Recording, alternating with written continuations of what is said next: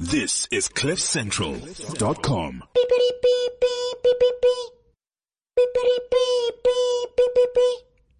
Please be aware that this show contains crude and foul language. If you are sensitive to topics like science or religion, we cordially invite you to please fuck off now. Thank you.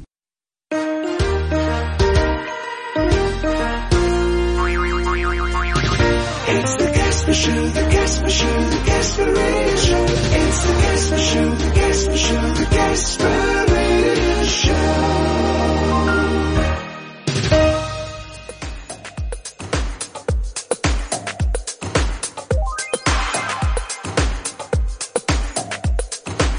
Good morning, everyone.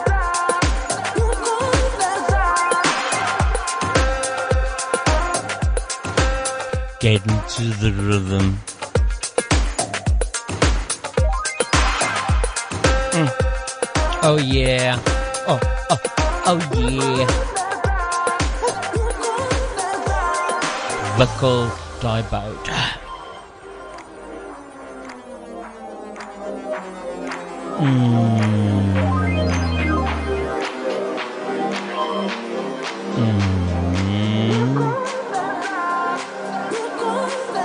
You call Dada or whatever she's saying.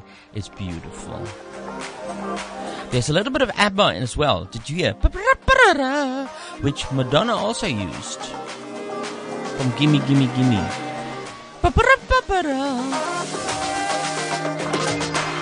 There it is. There it is. So welcome to a special Friday. It's May the 25th of 2018. I nearly said of May, but it's already, it's May 25, 2018. What? Hmm, sorry?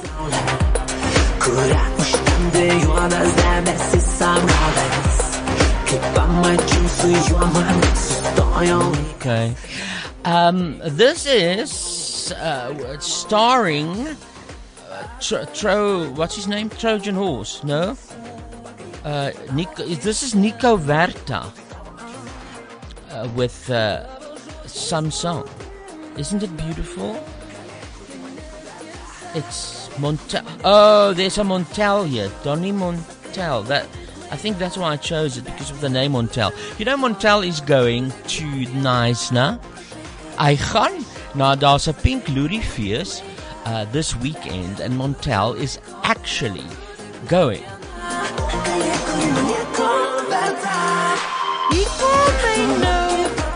And so he's going to take the the dorp op Horing in Knysna. I'm also going. I'm I'm taking him. I'm accompanying him. Accompanying him to Knysna. I've never been to that gay festival. Fucking morphies. But I'm gonna see what it's all about. Can't wait.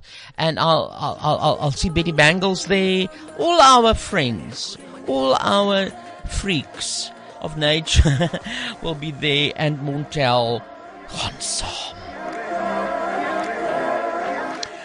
En ons het ook vandag uh vir Leilani wat met ons gaan praat oor 'n date night drive wat sy het.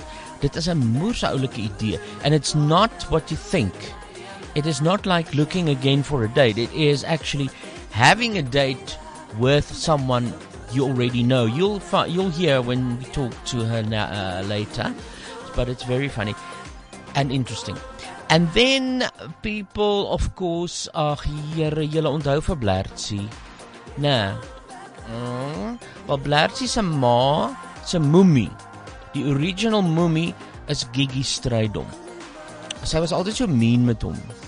En ons gaan 'n bietjie oor Gigi praat want sy's dood verlede week. Skielik. Ek het nog ek gaan haar laaste WhatsApp aan my lees vir julle ook later. Onthou onthou my om dit te doen asseblief. Dit was so ag, dit is so inspirerend, shame. En sy's dood skielik. Boom. And I loved Gigi. She was like a normal person, you know. We had so much fun together. And so on so many projects. Haken Steek, die Casper Rasper show. uh, my my one man show. She played you know guest roles on video. We did the Comics Choice Awards together once. She is so funny because she had that dry wit. And it came out normal. You know, sometimes when people try to swear, it's not normal. It's not funny. It's like crude. She just, that's the way she spoke. And so when it flipped out, whatever had to flip out, it flipped out and it was natural.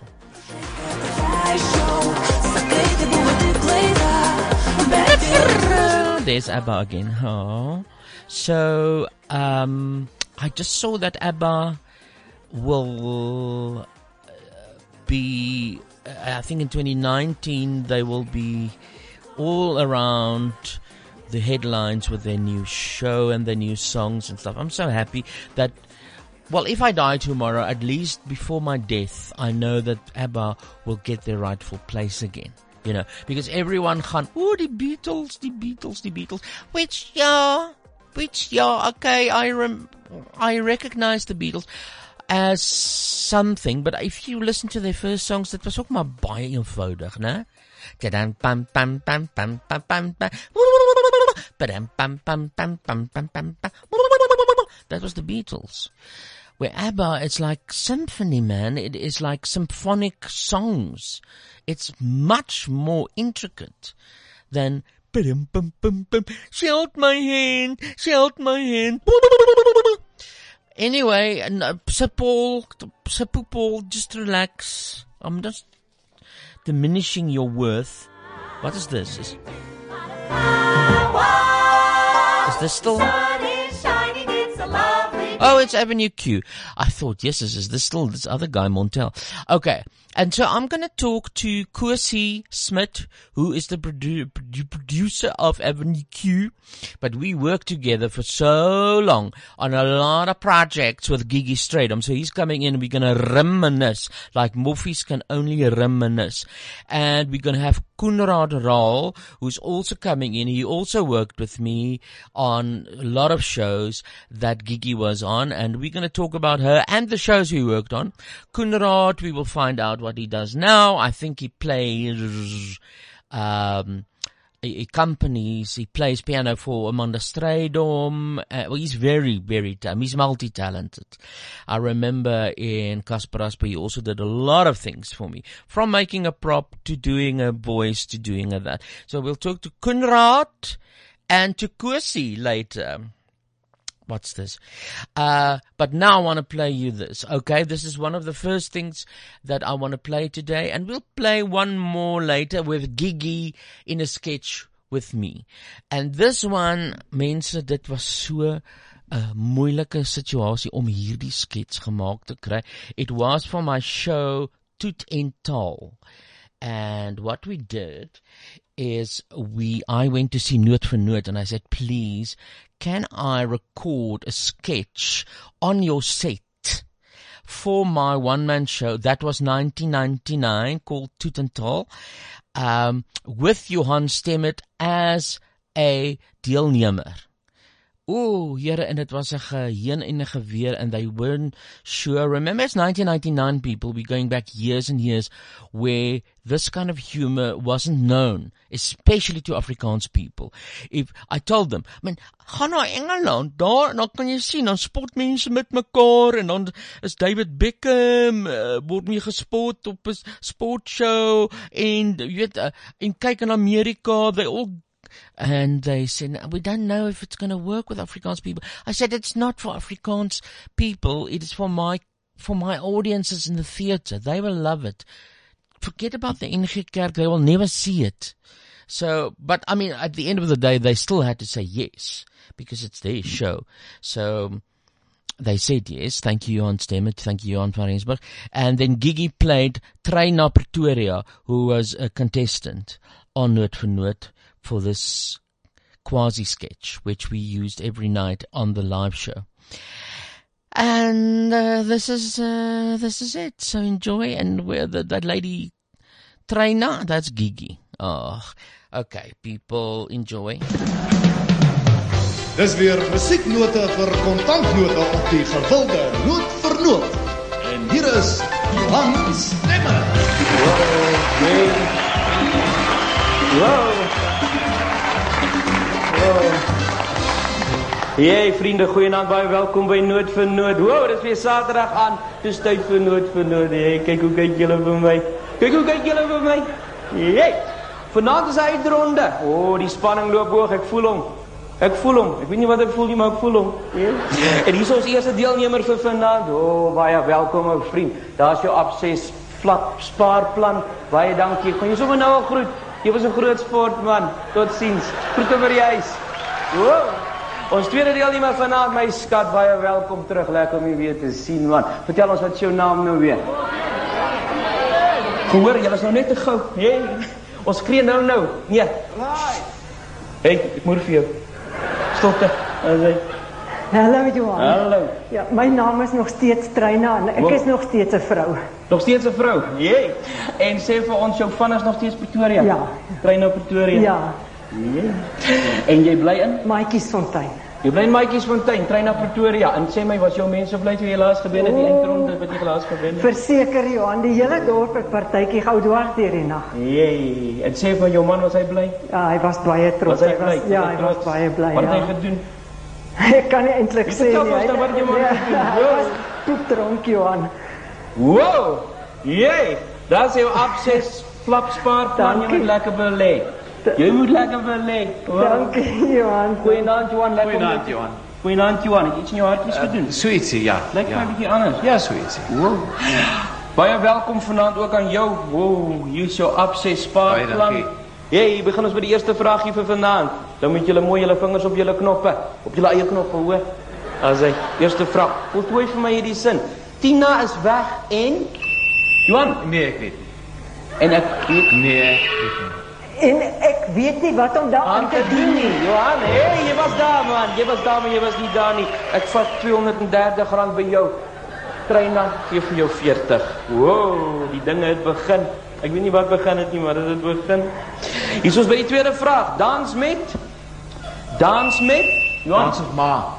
Maar dis verkeerd. Nee, nee. Dans met Dans met pa. Dans met pa. Wow, hierdie meisie is op die bos. Sy is skerp vanaand, hè, Johan. Hey, sy's vinnig. Sy's vinnig. Hierso is 'n vraag, nou moet julle mooi luister. Wie het 'n treffer gehad met Barbie Girl? Wie het 'n treffer gehad met Barbie Girl? Wow, niemand weet nie. Kyk, ek gooi hom vir my gehoor. Eerste hand aan die gehoor nou. Daai dame, daai my skat, wat opgespring. Jy met die gedaaide hare. Daai ene met die celluliet. Daai lekker. Jy, Abba. wat sê jy? Abba. As jy gefok in jou kop, my skat. Jy moet luister as hulle vir jou sê dit is aqua, nie abba nie. Aqua, moenie net dingetjies gil nie, hoor. Dit irriteer vir my. O, oh, jong, hierdie mense. Fok jy bos my tyd en die mense by die huis se tyd. Sit, en moenie weer praat. Nee. Hier is die laaste vraagie. Hier is die laaste vraagie. Kom, maak op breek, Johan, nou moet jy antwoord. O, oh, ons wag vir jou. Hier is die uh, vraagie. Yuri Els het 'n hele klomp CD's uitgebring met die titel Vat Vat. Hoeveel Vat Vat CD's het Yuri Els uitgebring? Hoeveel Vat Vat CD's het Yuri Els uitgebring? Johan tel, Treina sê. Te veel. Wow, jee. Jy's reg. Jy's reg te veel. Johan, ek moet weer by jou vat 430. Ek gee vir jou 23 treina. En jy skuld my Johan 410 rand asseblief my maat. Ek moet jou groet skryf om daai uitsommer van nood vir nood op jou chequeboekie. Baie dankie. Lekker, jy was 'n groot sportgroete by die huis. Dankie. Ek sien jou man. Treina, ons sien jou nou nou dan ons terug. By die maak of breek met Treina moenie weggaan nie. Daai dame daar wat opstraal. Nee, sit. Ons is nou weer terug. Woah!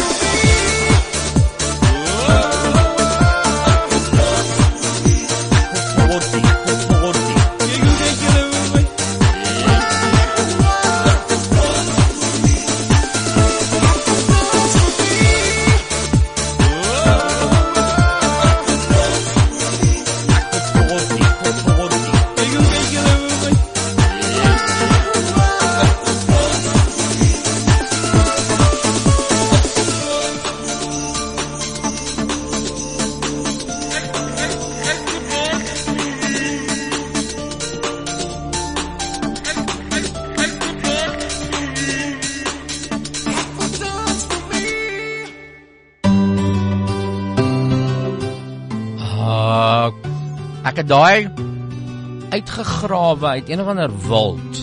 Dis 'n song wat Sean Butler nog gemaak het vir my met al die karakters, wel meeste van die karakters. Renier was nie daar nie. Ek dink Hanu was daar, né? Giselle was ook nie daar nie. Maar dit was 'n uh, ou uh, dit kom uit 2005 daai. Ek wil dans moemie. Miskien kan ons hom resurrect as 'n klaptreffer.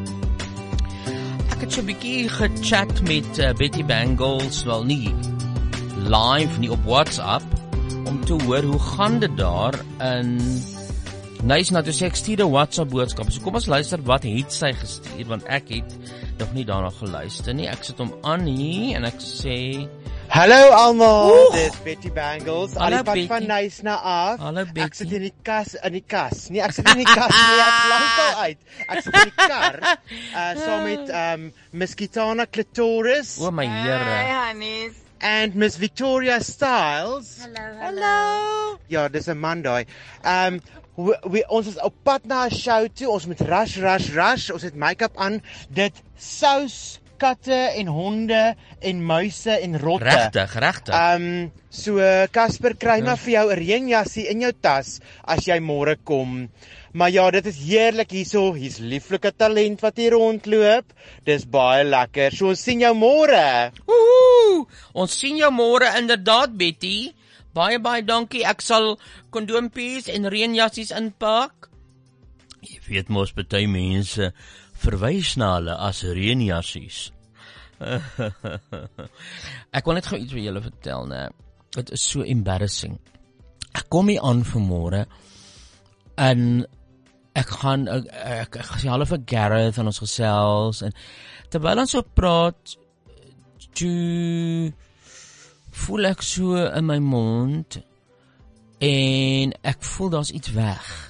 Ek sweer.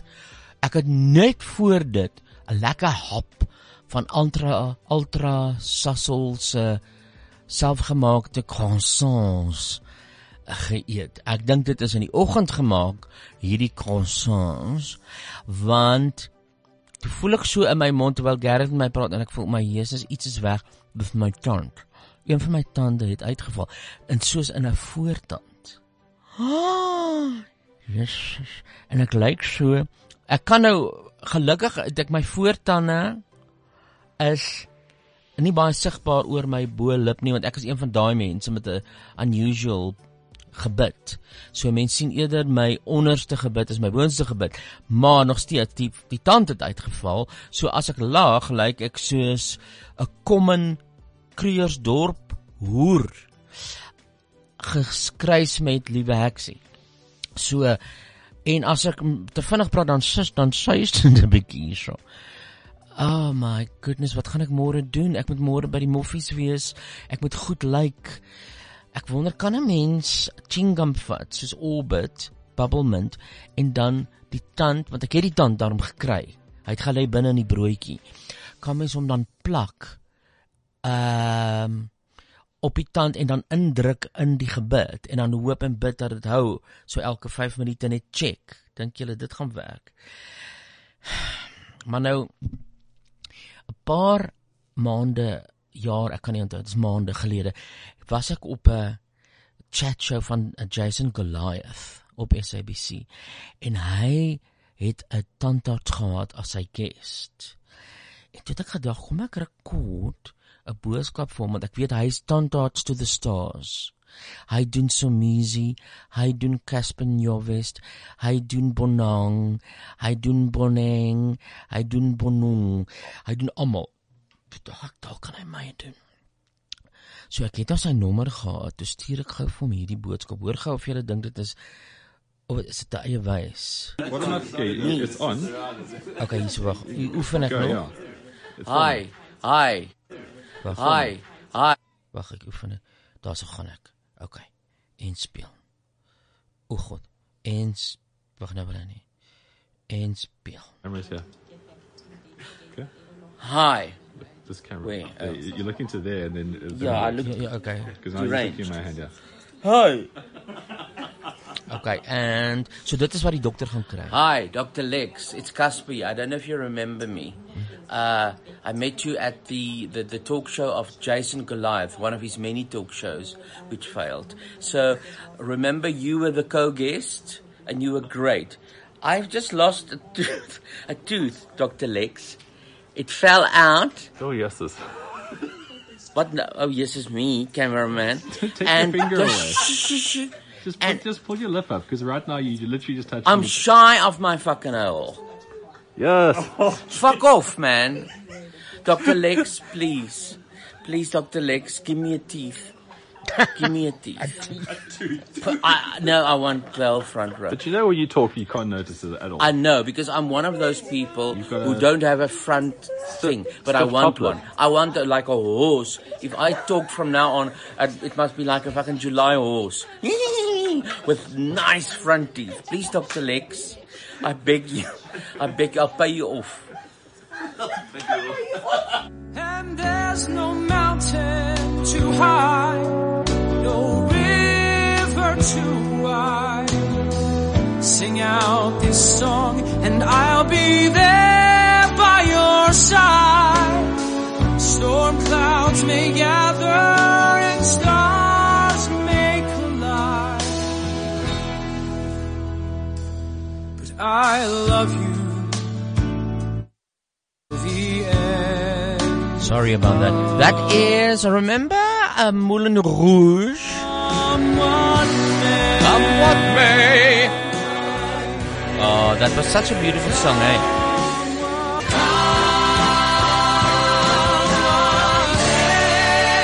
So they are developing a Broadway show uh, based on Moulin Rouge, and this is now from the material that I think they're already previewing somewhere in Boston.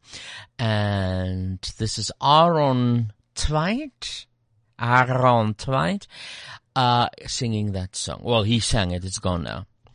Um, if you want to know where everyone is, I'll tell you. Shemaine is in Cape Town. She can't be here. We still haven't got satellite studios in Cape Town, so she can't join us digitally. Bernard Betty Bangles, as you've heard, is in Naisna having a ball or two with the molas. Then we have Gareth no, not Gareth, Gavin Prince. He is also a nice now. Gavin is now very hoi popaloi A-list.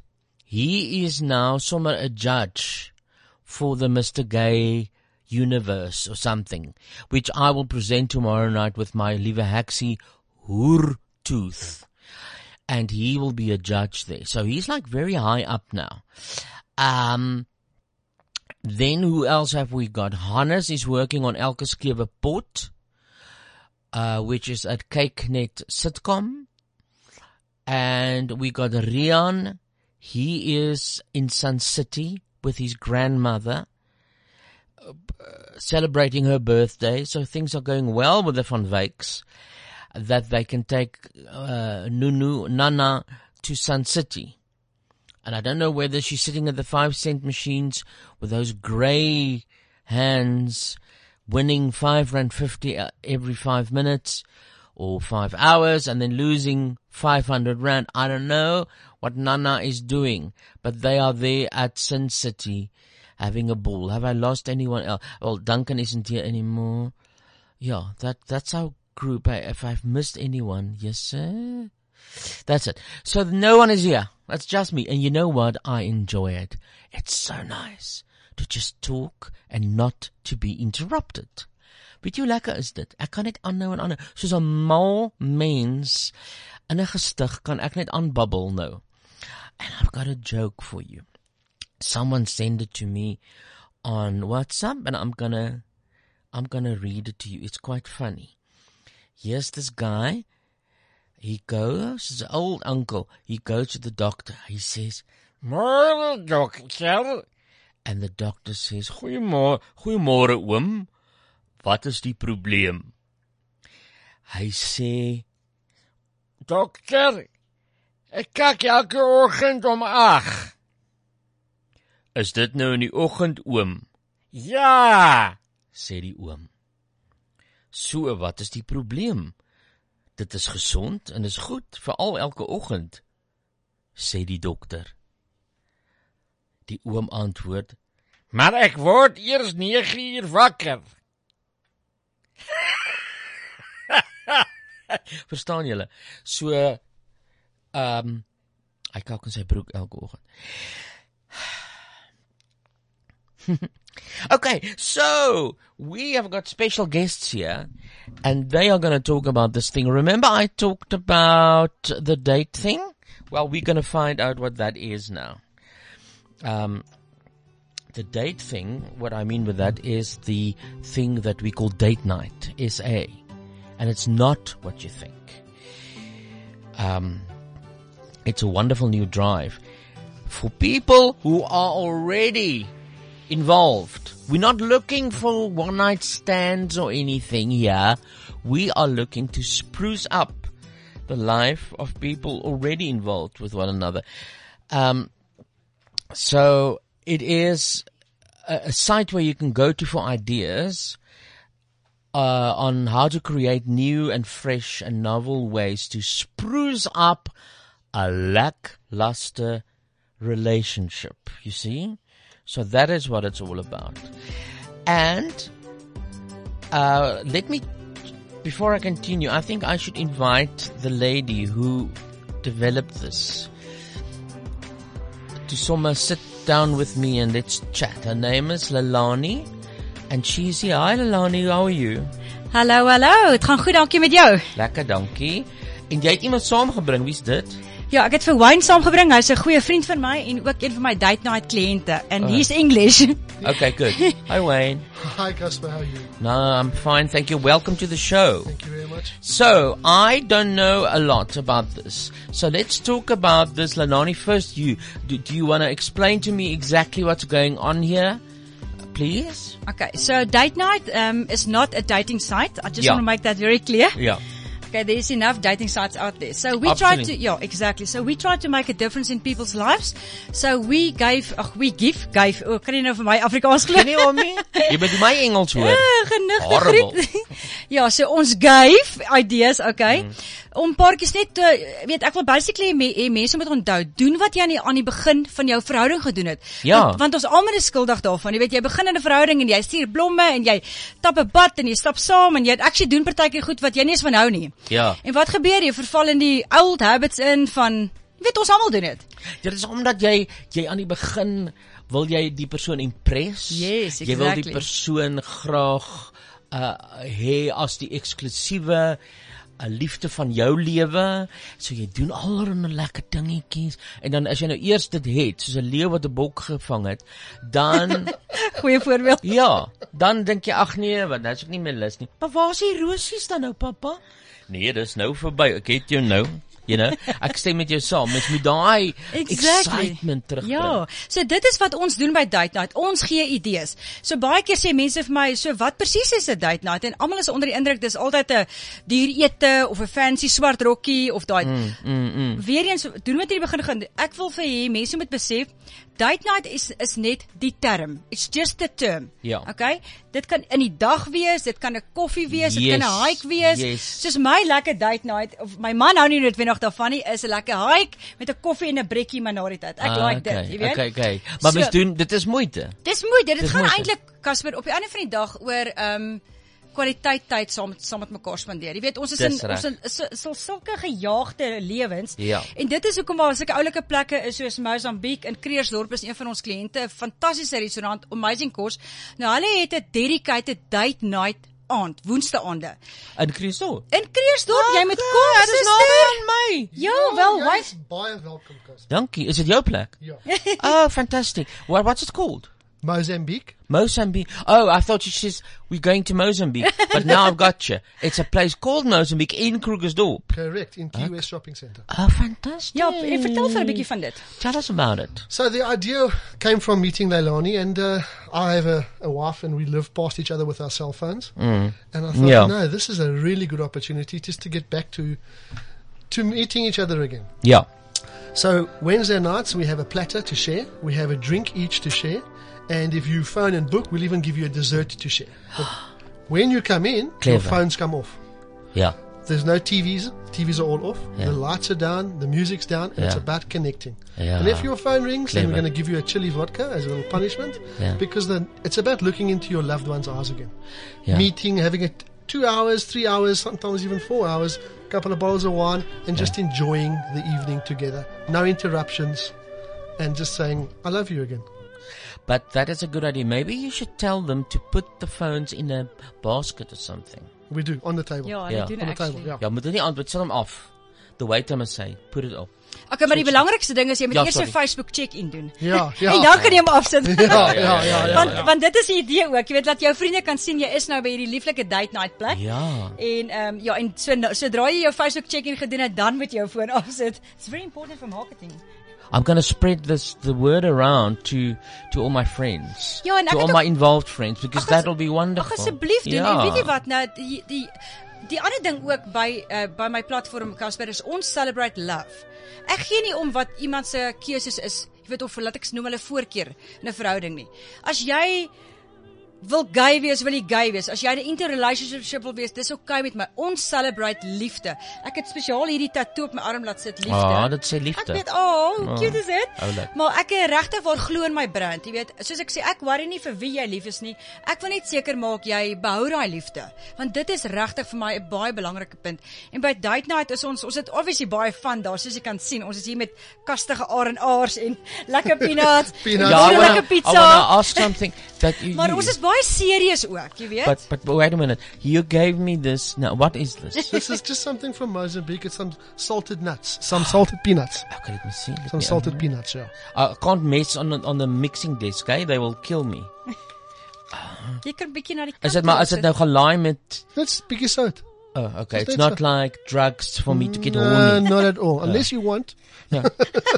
Oh, that's sweet. That, so that's just part of the part of the experience at Mozambique when you get there. That's wonderful. And that what's This is, that? this is this is just a, a fake R and R, but you know, when you come to the restaurant, there'll be some rum in there. Ah, Mr. Right. Oh, look how Mr. and beautiful. Mrs. Right for the evening, so it just goes with the theme. Yeah, So this is what like just juice. it's just Ja. uh, strawberry. Ag dis maar net om die idee te skep Ek soos verstaan, ek sê. ek verstaan, dis Jy weet ons is pragtig, al fun and oulik. games, maar Hulle um, ons is pictures. actually baie ernstig ook by date night. Ja. En dit is hoekom ons lees. Ek weet nie of jy gelees het nie is um a divorce lawyer is way more expensive than a babysitter. Yeah. So make date night a priority. So dis Ja. waar die ernstige kant inkom daarvan. Jy weet ons gee byvoorbeeld vir paartjies idees om tuin saam te maak. Ek en my man beklou ons Ja. tuin maak. Regtig. Want hy wil een een van 'n boom hê en ek wil een van 'n ander boom hê. So Ja. ons beklei gereeld as ons tuin maak. Maar tuin maak is so lekker date. Jy weet, Yes. ek gebruik nou altyd die woord date want dit het met dit te doen. Maar is is eintlik nou- sulke ja. lekker tyd om saam met iemand te spandeer. Soos een van ons kliënte is Protec en hulle sê ook, jy weet, ehm um, protect jou verhouding. Ja. Verstaan jy? Ja, ja, ja. Ek kan ure hieroor praat. Soos ek kan hoor as ek baie passionate. Maar ja, so dit is wat date night is. So daar is 'n 'n webwerf met die naam van datenightsa.co.za.co.za. Ek het my tand verloor, so ek moet baie mooi praat. Ek hoop jy het nou 'n bietjie gamma aangesit. Jesus, ek weet nie wat aangegaan het nie. Ek skaam my mors. toe. Maar ek skoonsis jy dit een keer gedoen gam ingesit dit werk hoor. So, ek het nou Maar nog ge- gehoor ek X. Ek ja, ek. Ek het nou nou geponder of mense dit kan doen want ek het chewing gum hier. En dan dan kan ek dit in ek het die tand ook gesave. Ons kan nou nou try. Ja, jy kan dit doen, maar net op 'n net op 'n first date nie. onthou. Imagine a first date met 'n oop fokker uh, met 'n oop ding is. Hoor gou hierso. Exactly. Okay, so you go to datenight.co.za, uh, date night SA, beg your pardon, .co.za uh, for new, fresh and novel ways to spruce up a lackluster relationship. And then I, I, got- uh, someone got a phone here. I just want to see what it, what it looks like there. If there's ideas for young and old, that's also nice for old people again, hey? Ja, nee, Maybe you can couples. sort of also give it as a gift to someone. So like, opa, oma, ja. Ek het vir oupa en ouma nou 'n oulike idee. Kyk hierso, nou vat ons julle uit, dan julle gaan soontoe of soontoe en dan julle net weer 'n bietjie die vuur van die verlede vind. Ja, jy sal sien dat daar's my Facebook bladsy. Ek is Ja. baie trots om te sê ek staan op amper 200 000 followers. Dis 'n baie goeie teken. Date Night is nou amper 4 jaar in September. So ek Oh, dink dis dit is wel gedaan op myself. Baie baie. Okay, is this Facebook as well, hey? Ja, So dit you is Facebook Date Night Ideas for Couples in South Africa. Okay, it's called Date Night Ideas, as you had just heard. And then is the at is Date Night Ideas SA. And then here you see all kinds of things. Uh, Maar jy het nou 'n baie belangrike ding daar gesê look maar here. ou couples. Ja, praat jy? Ja, nee, jy het nou 'n belangrike ding gesê van ou couples. Dit is date night is niks met ouderdom te doen nie. Nee. Hoe jonger jy eintlik begin om dit te doen in jou verhouding, hoe minder sal die kans dalk wees dat jy by 'n skei skei eindig, jy weet. Ja. So en baie ou mense doen actually. Ons het nou die aand 'n baie oulike fliek gekyk, um Find Your Feet, Finding Your Feet. Oh my goodness, dis die oulikste fliek. Mense moet dit gaan kyk. Dit gaan oor ek wil nou nie eintlik die storie weggee nie, maar dit gaan oor ouer couples. O, jy moet dit asseblief Ah. kyk, dit is so nice. Hou jy van maar van dans? Hou jy van dans? Mm. O, dan moet jy dit kyk. Finding your feet. Finding Your Feet. Dit's nou in Okay. cinemas. Okay. Dis regtig 'n lekker date night maar, movie. maar maar dalk is is dit nie ook dalk ja, exactly, date night. Dan kan mens die kan mens miskien iemand ehm um, kaartjies verkoop. Soos ek sê vir oupa en ouma. Yes, sê oupa, ouma kom, ek het nou vir julle 'n treat. Ons gaan 'n wafeltjie eet, julle tweeetjies. En dan gaan ons kyk na hierdie movie Finding Your Feet or whatever. Nee, jy het eintlik 'n baie oulike ding nou. Dag, skus, ek het nou van my storie afgegaan. Ehm um, by troues hierdie jong millenniums het mos eintlik al die oulikste idees. Nou by troues nou is dit een van die idees wat jy in 'n boks kan los vir couples date night idees gee. Het jy geweet? Ah ah. Ja, dis wat hulle nou doen en ek love dit. So Dit is- baie mense kom na my toe en sê vir my, hoorie so, hulle gee my platform as die idee, jy weet, hulle skryf 'n mooi kaartjie en hulle sê gaan na date night uit toe Ah, vir jou idea. volgende date date date night idees. Dit Ja. is wat die jong mense nou doen. Dis tog oulik. Dis oulik, né? The problem with human beings are that we um, run out of originality. So we need something like this to go to and for someone to say, why don't you do this? And then you go, ja, ons kan dit nie meer vir onsself uitdink nie. En ek dink dis waarom hierdie so oulik is. Ja, nee, baie dankie want ek doen eintlik obvious goed. Dis eintlik goed wat mense weet om Moet weet ons dit. doen, maar ons doen dit nie. Exactly. Ja, maar as jy Ja. net daai daai inspirasie nou sien, dan dink jy, ja, dis 'n oulike idee. Ja. But with Mozambique, let me just go to that restaurant again. Do you have to book in, in advance for a special or do you how does it work? You don't have to book. We would like you to book. But you can say date night SA and then they maybe mention that. 100% on Wednesday Yeah. nights we'd like you to book because then Yeah. if you book we'll throw in dessert as well. Okay. So not throw it, just put it down. Well, we'll just we'll just put it down. Yeah.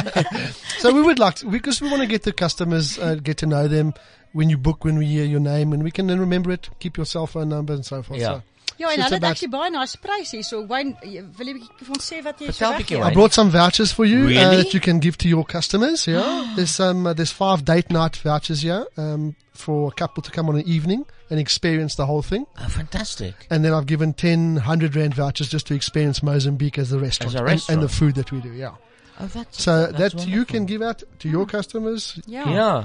We would. You are welcome anytime, Casper. Thank you. I will I stay very close. I know where you stay. Yeah, and you know what?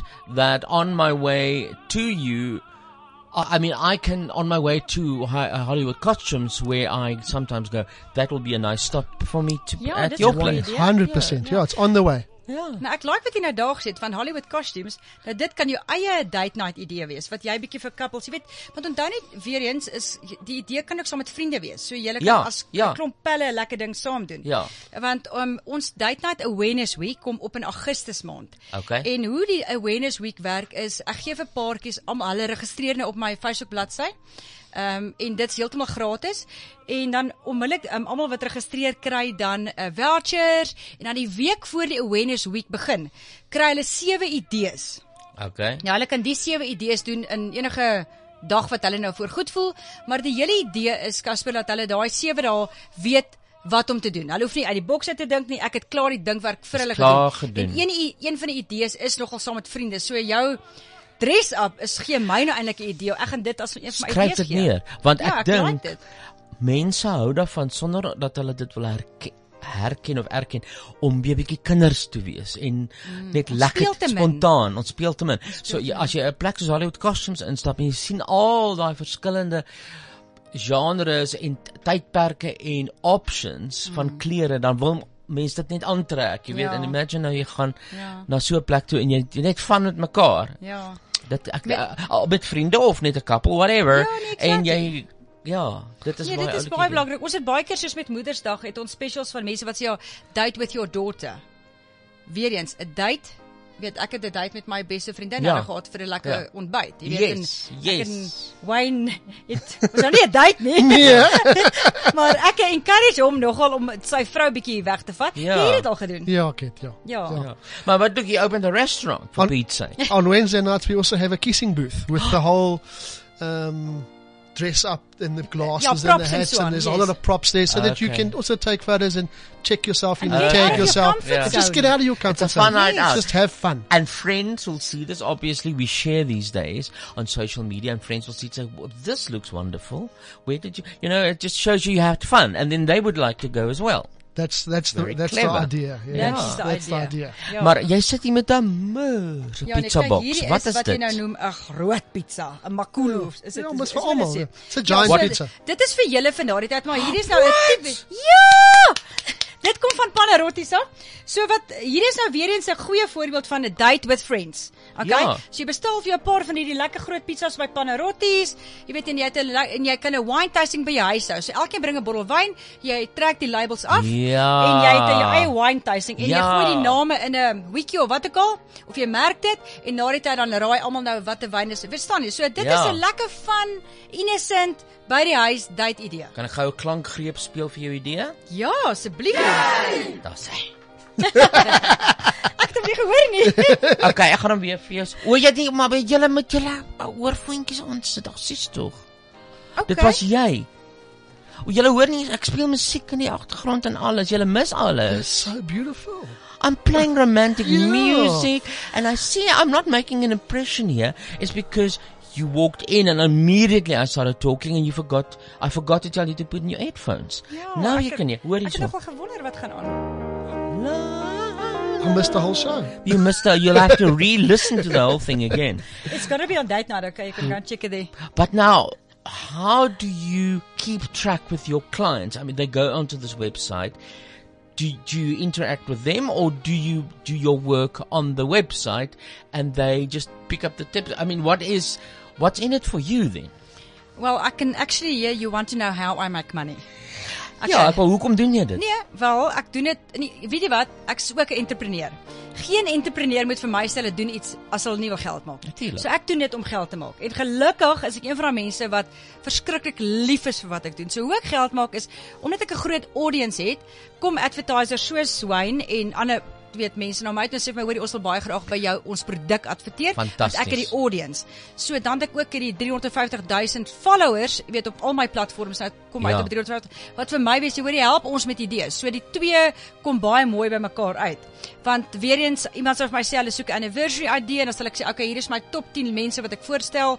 Wat is jou budget? So ek werk daarmee. Ek reël nie die date nie. Ek reël nie die idee nie. Jy gee Ek gee die idee en hulle moet dit van daar af self vat. Okay. So ek sit hulle in kontak met my uh, wat jy noem in Engels my accredited providers. Oh, dis nice. Ja, it's very fancy. a credit provider. Accredited, ja, klink of ek regte aard afgehad het. Dis ek maar uitstaan.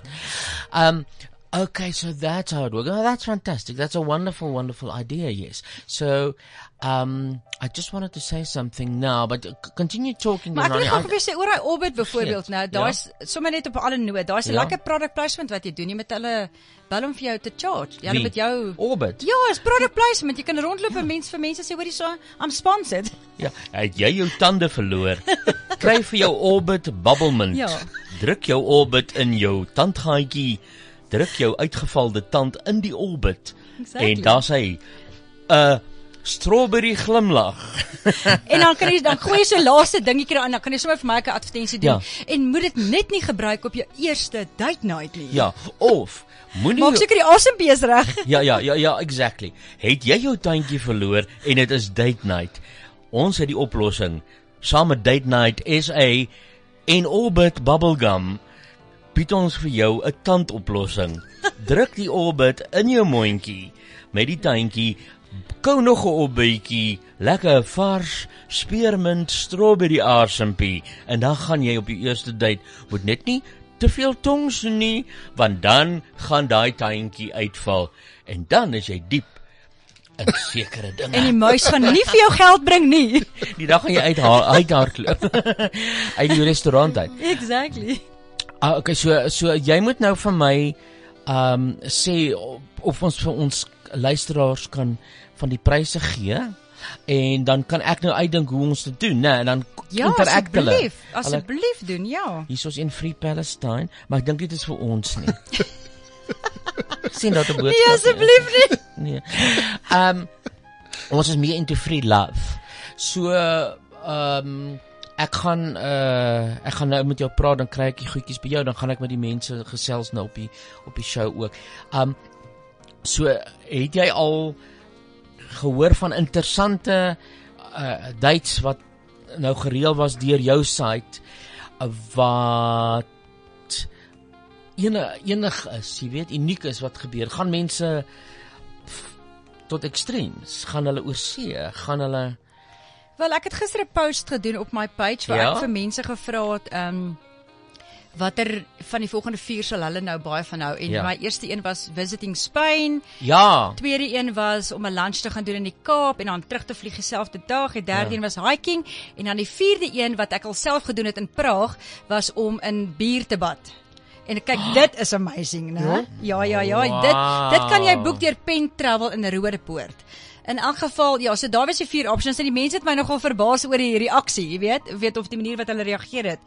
En ehm um, baie mense het natuurlik sê Spyn en dan Ja. het baie mense van die bierbad gehou. Ek love dit ook. Maar Ja. ja. sien ons weet nie daarvan nie. We don't know about beer bathing. Ja. So you dit is oulik om dit op jou site dan te sien en dan kry Ja, jy en idees. ek doen baie van die goed self ook, jy weet. Ehm um, So mens kan actually gaan sit en jy gaan bestudeer rustig jou site soos 'n boek.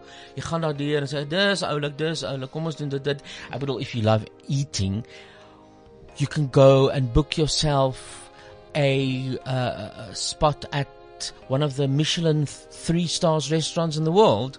You won't really do that on your own, but if you have a, you know, a goal, let's do that and we love eating. Kom ons gaan eet by El Bulli or wherever. Ja. Could also be a nice night out, hey? Expensive but nice. Ja, maar jy sê nou iets wat ek er- ek's bly jy noem dit. Ons al my idees is vir alle budgets. Ja. Want onthou daar's Michelin mense- ene is nou vir die rykes. Ja. is nou vir die jy weet, die Ja. die LSM 11, Ja. okay. Ja. So ek maak seker daarvan want kyk ek is ook 'n Danwil diva, Casper Ja. net vir die rekord. Ja. So ek ken van ehm um, weet boontjies en pap eet vir 'n Mm. date night want dit is mos lekker eet om met die hand suster.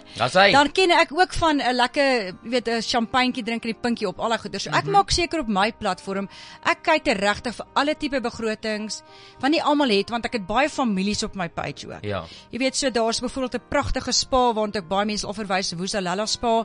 Hulle treatments is soos in onder R1000, dan is daar weer byvoorbeeld plekke in Pretoria wat 1200 tot R2000 per persoon is. So ek het alle rande begrotings op my page. Ja. Ek moet gou een laaste ding sê, 'n flippin nice hidden gem hier in ja in Johannesburg in Randburg, né? Is 'n plek wat genoem word Fusionesta. Goeie donder. Hulle het die mooiste spa. So underrated, jy kan dit nie glo nie. Fusionista. Ja, en ek sal regtig vir mense aanbeveel om daartoe te gaan. Dit is pragtig. Hulle webwerf is vir my persoonlik nou nie so mooi nie, maar die plek, ek het ek het dit self gaan besoek verlede week. Dis regtig pragtig. Dit is iets anders, dit is iets uniek. Jy moet dit gaan sien. Dis nie net nog 'n spa met klippies op die rug nie, jy weet. Mm. Dit is Mm, mm, ja, mm. dit is wow. Wow, wow, wow. Maar jy weer eens vir uh besties om saam te gaan of vriendinne ja. of 'n couple. Kyk, mans hou nie altyd van spaas nie, dit is vir hulle 'n bietjie moffierig. Oh no. Maar ek het baie moffies op my page, is fyn. Ja, nee, maar ek bedoel getroude mans. Weet jy So, my man love my man het I love it too. You Ja. love it as well. I love Remember the you said ja. life, ja. My man het aan die begin nie daarvan gehou nie, maar hy het homself baie vinnig het ek hom reg geruk hoor. Ja, because you're looking after yourself. Ja nee, maar nou live like en Ja. die ander dag was ons daar by Simola Spa in die Kaap en die vrou wat ek het 'n baie aantreklike man, hè. Ja. En sy was hier 'n ouerige vrou, pragtige vrou. Ek sy sê vir hom, "Ek gaan net jou onderbroek so 'n bietjie aftrek." Oh! die bo agter by sy boude nou, of is dit nie voor nie? En ons het ons doodgelag oor dit. Jy weet so, dis 'n date idee wat ons vir Ja. die res van ons lewe sal onthou. Maar dan moet jy vir haar net sê solank jy hom net nie reg ruk nie. Of drie keer ruk nie, net nie Ja. ja. net nie drie keer ruk nie. Want dan ruk ek jou. Ek sien jou oor 'n rukkie my skat. Ah, fantasties. Oh, dis wanneer daai daai Daniel Diva gaan uitkom as ek hom met Ja. reg ruk. Lelani so ons gaan hopelik weer gesels en hoor hoe was die uh reaksie op ons gesprek. Ek dink baie mense het dit nou geleer en ek dink dit is fantasties dat mense in hierdie tyd van social media sulke goed nou kan doen, which ek dink nie moontlik was in 1975 nie. Dit was al moeiliker geweest. Ja, want ek was toe eers 'n jaar oud, was nie Exactly, ek onmoontlik was standaard 4. Maar dan om 'n post stamp nou te lek en eers dit rond te stuur. So now social media is so much quicker and so many ideas can just happen within a second or across the world. So um ja, ek hoop mense stuur ook vir jou idees. Ek waardeer soos, soos jy sê ook of companies wat sê ons het 'n safari waar 'n leeu iemand eet elke aand as jy nie van jou vrou hou nie, kom op daai safari. Maar net nie die leeu loop doen nie. Baie Dit baie dankie. Ons het dit regtig nie om Dit by jou was te wees. lekker. hoor. Dit En dankie vir ons pizza and thanks for uh, for the Mozambique Mr. Right uh, R&R and thank you for my peanuts. It's been like uh, Christmas. Dit, dit is hoe dit gaan maar by ons, né? Ja. Ja. Het het julle mooi fotootjies van almal geneem want ek het my hele team is weg. So ek kan nie eers die fotootjies neem nie. So I need some of the pictures and I just want to explain to people seeing me now that I haven't got a, a wiki on. I'm very sorry because usually I look younger. But now I've lost a couple of no, I've gained a couple of years with the hat being off, but that's me. And I think we should when we go out on a date be ourselves. Dis die Dit belangrikste. help nou nie ek gaan met 'n moer se blonde kapsel en dan val die ding af en dan age ek met 25 jaar. Ja. Maar ek worry oor daai tantie, maar dit asseblief uitsorteer. Dit sal ek weet. Van my sorteer. Soos ek vir jou sê, my ex-skoonsussie het so rondgeloop. I Ek love that my- story. Ek het my orbit. Uh wel, vandag gaan ons ook uh hulde bring aan een van my beste vriendinne wat ongelukkig dood is 'n week terug. En sy was in baie produksies saam met my. So let me play you a bit from one of her stuff we did. We did a thing called 'n vrou. 'n vrou is the real thing. We called it 'n vrou. And she was the skoonma in one of them. She didn't take nonsense from gnomes, hey? Dit is in Engels kak van kabouters in Afrikaans. En dit is die stukkie. And thank you very much Wayne and Lelani for being here. Okay, Thank stay you, well. Kyk vir my. Hallo, bye. Bye. Ah, middag julle, middag, middag, middag. Dankie, nee wat asai, dankie. En hoe gaan dit hier so met julle? Nee, baie lekker. Ja, baie lekker, dankie tog. Nee, dis goed. Tannie nou, waar pas tannie nou in? Ek weet hierdie is 'n televisie storie, maar dis Zina se regte lewe hierdie. Ek wil hê julle moet dit baie mooi verstaan. Oh, ja, nee. Want as ek agterkom, een van julle is hier om my dogter se tyd te mors of net om seker te maak dat julle op TV verskyn. En as dit gaan oor selfsugtige redes, dan wil ek net haar oorlede vader aanhaal. Ek gryp jou ballas en ek twist vir hulle mors af soos twee verdorde winterneute en ek druk dit in jou keel af dat jy vir weke lank popcorn Moenie met hierdie familie moeilikheid soek nie. Julle sal fucking sleg tweede kom. Ja, ek hoor tannie.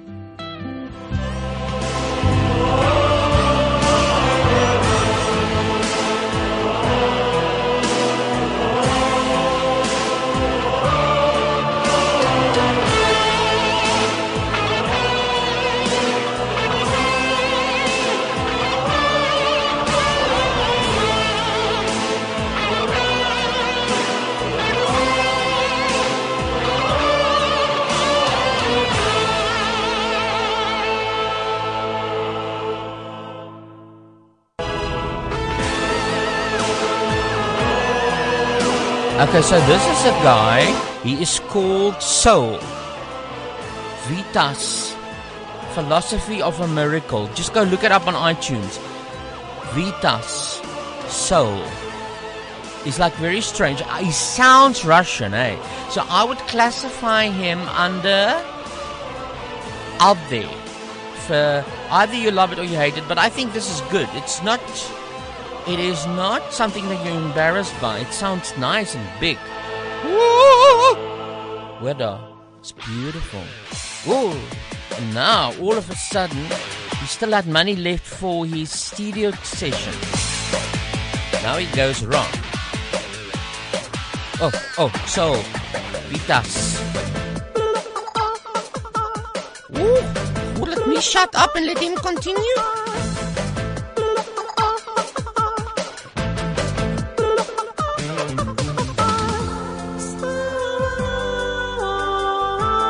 Was a bit like a chicken, eh? Nice.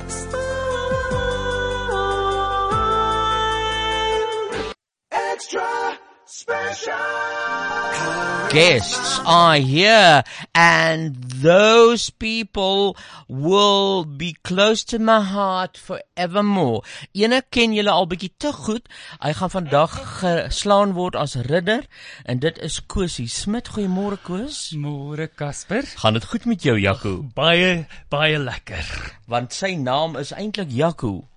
maar ons maar toe jy jou co-producer van Avenue Q is ook 'n Jaco. Ja, Jaco van kan- Rensburg. Ja, maar toe kon jy's Jaco's maar, maar ons ken jou as Kosie. Ja. Ja. Ja.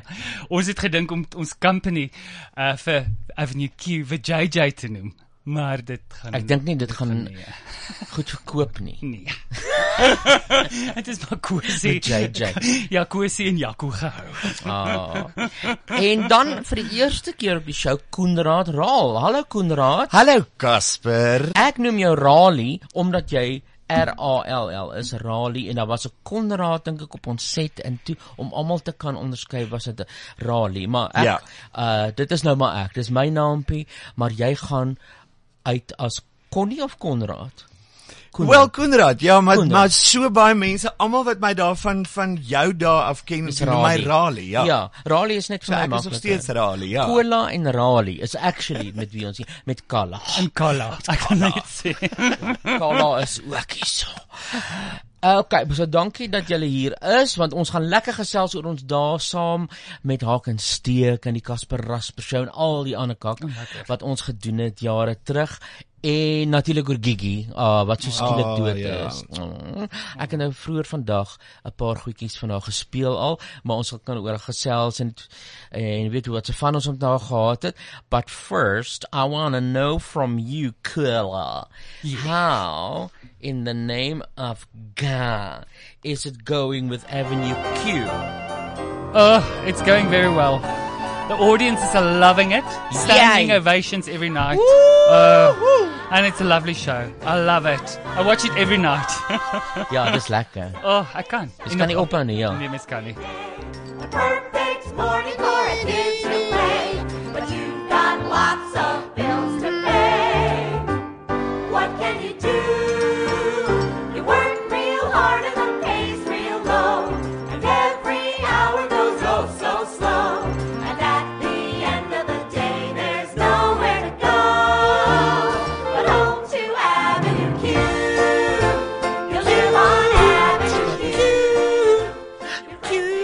So die mense queue vir kaartjies, ek is bly. Ja. And it's playing uh as no till when. We there till the 15th of July. So we still a while. That is a while. Maar dit is dus in op Broadway. Ons speel vir lank. Mm, dit is exactly, dit is 'n speelvak soos hulle sê in Afrikaans. Kyk, baie mense sê vlak, dis verkeerd. Jy sê hom speelvak. En ongelukkig is dit so want dit klink lelik, maar die die die mooi konservatiewe mense het die woord vak speelvak uitgedink. Speelvlak is die verhoog actually. Dis die verhoog, Ja, die dat- speelvlak, die verhoog. That's maar right. speelvak is Ja. die speeltyd. That's Yes, the time the yes. show's running. I want to warn you too that don't have a fright when I laugh and you see there's a gap in my mouth because I Oh. lost a tooth. Oh, Now, just now before the show. No. It's common. Wat is 'n stuk pizza? Nee, dit was nie. Nee, ons het pizza om nou net eet. Nee, nou god, nou gaan ek eet want nou kan die goed maar val. Now, I took a little bite from a bread. Oh, word. Toe ek weer ek praat met Gareth en ek voel so en ek voel my fuck waar is my tand? Oh my Gone. word. He's in here in my orbit bubblegum flavor. Ek het gedog ek ek inkom ek sien vir Moet hom net patients nie kou nie. sonder make-up. Wat ek moet môre moet ek na die Gay, Mr Gay World toe Oh. gaan met hierdie bek. Ek sal maar die hele tyd my hand van my mond moet hou. Of ek sal vir hulle moet vertel, want dit mens mens kan dit nie help nie jy lyk Maar mens kan dit nie sien nie. Nee, ek weet, gelukkig is my lip. Kyk maar jy het 'n mooi perd. Ja, ek het is 'n millipede. Ja. As ek iets mis, is dit winde en Ja. flight en alles. Ja, exactly. Is dit môre Mr Gay World? Ja. Ja, daar Saam met Miss South Africa ook. Ja. Sondag in Oeh. Sun City. Ja. O, okay. Of wat was Nee, Mr. môre, môre by die arena in Pretoria. Is dit Miss South Africa? Ja, ja, ja. Oh my goodness, en 'n Mm. nice naas Mr Gay World. My Die mollas gaan nie weet wat om te doen nie. Nee, dis 'n groot Waar om te kyk. Die mollas Groot rokke. verskriklik Uber. Hierdie naweek. En daar's 'n parade. Ek vlieg môreoggend vroeg. Dan gaan ek 'n parade doen met Betty Bangles. Ek invite my sommer nou. Ek is nie van 'n stel. Ek is van saam langs die pad te staan, maar ek sal sommer fucking op die parade gaan en dan die aand is dit nou Mr Gay World, World. met hierdie uit Lieweksie tand. Maar jy moet nie glimlag nie. Net ernstig. Ek sê die hele tyd net so. En my mense, ek kan nie praat nou nie. Uh, okay, so so when last dit wanneer laas het julle vir Gigi gesien? As julle nou mooi onthou. Ek het vir Gigi heeltyd op Facebook. Ek en sy Mm. was Facebook vriende. Ja. Sy was nogal visual daar, né? Ja. Ja, ek was ook op Facebook. En ek dink sy het baie keer, sy het geskryf, so sy was die hele tyd besig. Ja. So, maar Mm. ek het haar die laaste keer met haar gesels op Facebook. Ja. Ehm Ja, en sy maar, maar soos ek sê, sy het getrek ook. Sy het ouer begin raak, is moeilik om alleen uh, in 'n groot huis te bly. Mm. So sy het haar huis verkoop toe haar man dood is en toe gaan bly sy in 'n uh our wat die fuck noem nou? huis? Ja, maar so Aftreeoord. Aftreeoord is 'n mooi woord. Sy. 'n Mooi huisie, Mm, mm, mm, mm, tuintjie. Ek was daar. Dis Okay. mooi. Dis lekker. Ek Ja. het vir my maak daar ingesit het, maar is te duur. Ehm, um, maar so hierdie het 'n tuintjie en alles, jy's op die grond. Yes. Ja, Okay. en nou dan kan jy 'n bietjie skoffel en werk en te keer gaan en so het sy ook van op- met almal kontak gehou met met met die Facebook en ek dink sy het radio goed nog gedoen en alles. But then apparently was daar 'n 'n nerve in die rug wat geknyp het. As ek sake nou uh, agter mekaar reg het en toe moes sy ingaan hospitaal toe daarvoor en dit het haar baie skade berokken van die res van haar liggaam want want dit was baie pynlik en toe sê hulle nee sy moet net regkom weer want toe begin haar suster nou skryf op Facebook Ja. ja. Gigi is fine dankie vir almal se wense sy stuur groete aan almal en sy vloek alweer die verpleegsters of Ja. whatever Lovely. Ja, en sy moet net regkom nou dat sy sterker is dat hulle aan die rug kan werk and then all of a sudden she died. Ja. Oh. Ja, en toe haar dogter die post op die is- sy het gesê shock. Dit is- Ons dit is een shock vreeslik, want dit was ja. oor oor dink die nag mense gaan gewees. uitmekaar uitval nie. Mens Ja. Ja, en sy was so 'n fantastiese mens. Ek was altyd Oh, so was lekker amazing. trots om met haar te werk want sy is net blerre, uh, uh, uh, blerrie gewoon, jy weet? Ja. En toe nou skryf sy vir my, ek of vir julle, ek soek nou haar laaste WhatsApp aan my. Dit was so wonderlik want sy het vir my die heeltyd gepols en gevra, "Gaan jy nou weer one man show doen?" Want sy het kom kyk toe ek nou weer begin het met Alive Outstanding. en Vrolik, sy was daar. En toe sê ek ja, ja, ja, maar dit was nou lekker, maar nou wil ek eers weer 'n bietjie rus. I'm not sure, I'm not sure, I'm not sure. Ek is nog moeg. En toe sê sy, "Nee, maar jy moet glo in jouself." Sê ek, "Ja nee, ja nee. Ek glo myself. Net nie nou nie." en Toe sê sy net maar vat jou tyd, maar hoor wat skryf sy vir my. Dit was haar laaste woorde 'n dag voor sy dood. Sy sê sy het nie dit besef obviously gaan doodgaan nie. Sy het net gesê mag jy 'n lieflike dag hê. Sy sê kyk na jou honde en in die, in jou blomme en jou bome en jou struike en kyk in die spieël. Oh. Liefde soos altyd, Kiki. So sy bedoel daar believe in yourself. Ja. Ja. Ag sy was So van sy mooi. was fantasties. Yes, Ja. like. So sy het dit so half deur die lyne gaan want ek het nou nie baie persoonlik met haar geraak nie. Kiki. Mm. Ek weet nie wanneer of ek moet aangaan. Ek het nie so met haar gepraat nie, but she felt it. Ja. I said, ek toe ek nou veld sê, toe voel ek daai gat is groot hier in die mond. Wat onthou julle van haar? Kyk, wa- waar het ons begin saamwerk? Ons kerels. Ek dink met uh, ons het ek en Raleigh het gou voor die tyd boeke gevat. Ja. Hakensteek was die groot shocker om vir Gigi te ontmoet. Ja, Ja, ja, ja. Ja, want dit is op op Hakensteek wat wat ons wat ons regtig vir Gigi ontmoet het. Ja. Nou met die met die ehm Ja, alles wat sy wat wat sy was was Blertjie se ma gewees. Sy's Blertjie se ma Ja. Lies. Ja. Lies. En sy was hysteries geweest. Ek meen daai tronk sien wat ons gedoen het wat sy die- wat sy ehm um, Christo Kompion se gesig se vel afgesny het van sy gesig kwam sy Oh so. my goodness. Sy was bok is vir classic. sport wat wat great was. Wat Sy ons- was- sy was absoluut. fantasties. Toe ons haar ontmoet het, het ek gedink dis iemand soos my ouma. Sy gaan ons mag nie vloek of enigiets. Ja, ja, hele ja. wat die trek sy los. Ja. Ja. En, En ja. toe weet toe ontspan ons almal die boude. en sy was sy het enigiets gedoen. Mens kon haar enig jy kon haar het enigiets vra. gedoen. Vertel my gou net hoe het ons het jy Raleigh na my toe gebring? Hoe hoe ken ek vir Konrad dan? Ja, ek het ek Yes, het vir jou gewerk en ons het getoer aan die en- Casper aan my one man show. Ja ja, ja. wat was dit? Die iets. Nee, dit was voor Ja, dit was met die iets geweest wat julle in die Kaap was. Want want Davie het op die iets gewerk en Yes. dis Davie Amsterdam toe. Dis reg. Oh, toe yes. jy iemand nodig gehad en ek- toe het kyk, ek hier's toe nou Konrad. Greep jy in. Okay, Davie is Kola se eggenoot wat toe gaan swat het in Holland. Yes. Ja, dit voel jare terug. Oh, dit is millennials. Dis millennials. Dit is. Dit is millennials en toe stap Konrad in. Dis reg. Okay, goodness. En toe kon ons al Yes. twee goedjies maak uit niks. Ja, julle kon. Ja. O my Here, ek onthou En nou. ons alles gedoen wat jy gevra het 2 uur in die oggend. Ja. Bou vir Ja. ons 'n drol wat kan Ja. kruip of Ja, ja, ja. Ja ja ja. het ek en Konrad dan ja, wat ons het saam gebly.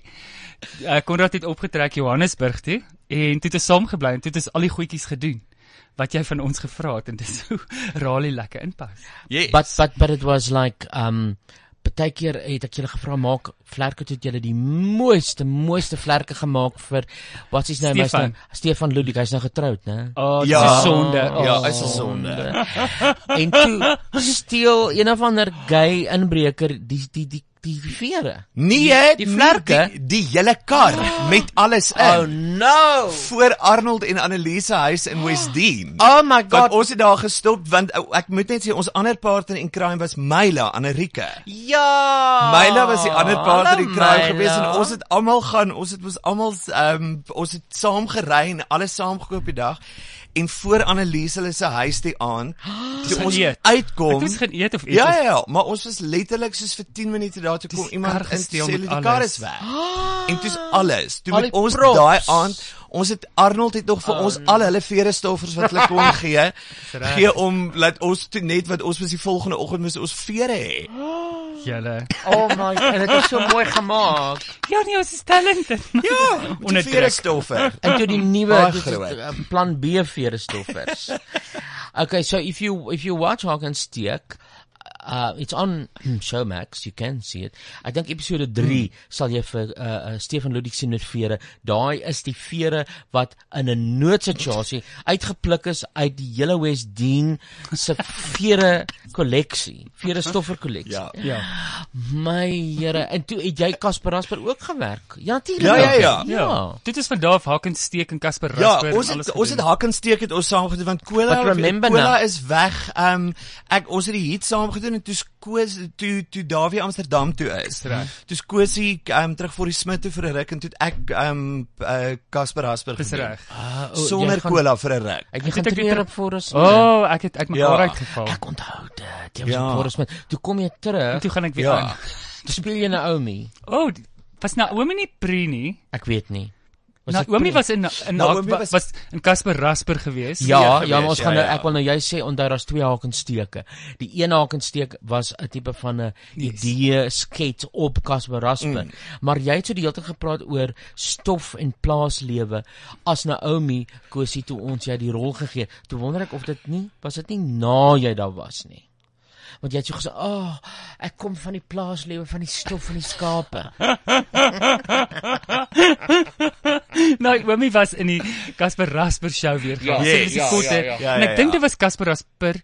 Wat was twee? Dit was Dit twee. was twee Een was gewees, ja. het jy die wat is die ou tannies die geriatrics, Geriatrics. boy band, girl band gedoen. So jy gewerk aan die geriatrics? Ek het nie aan geriatrics ek het op beligting- Forest Smith. Nee. O, ek was ek was ek het nie op geriatrics gewerk nie, Nantes het.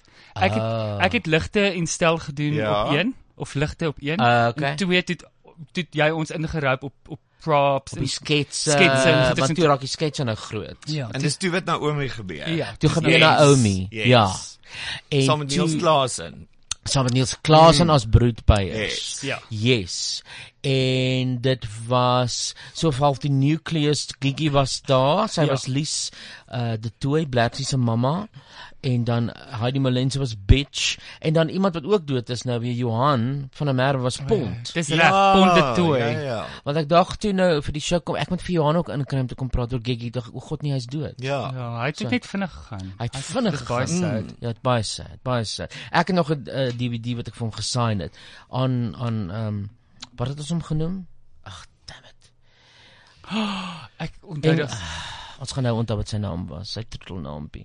Becky. Becky. Becky, Hallo Becky, Becky. yes. Hallo Becky. Hallo Becky. Hy het altyd daar ons het so verskriklik gerook as jong Ja. mense.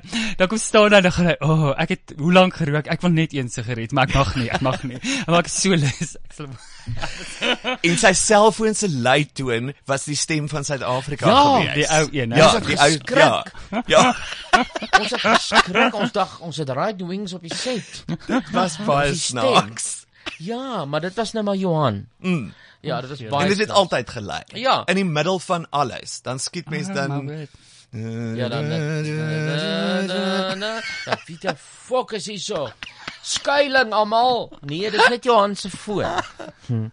Uh dit was baie baie nou, maar uh uh Kasparas met 3 het ons was julle nog by my toe.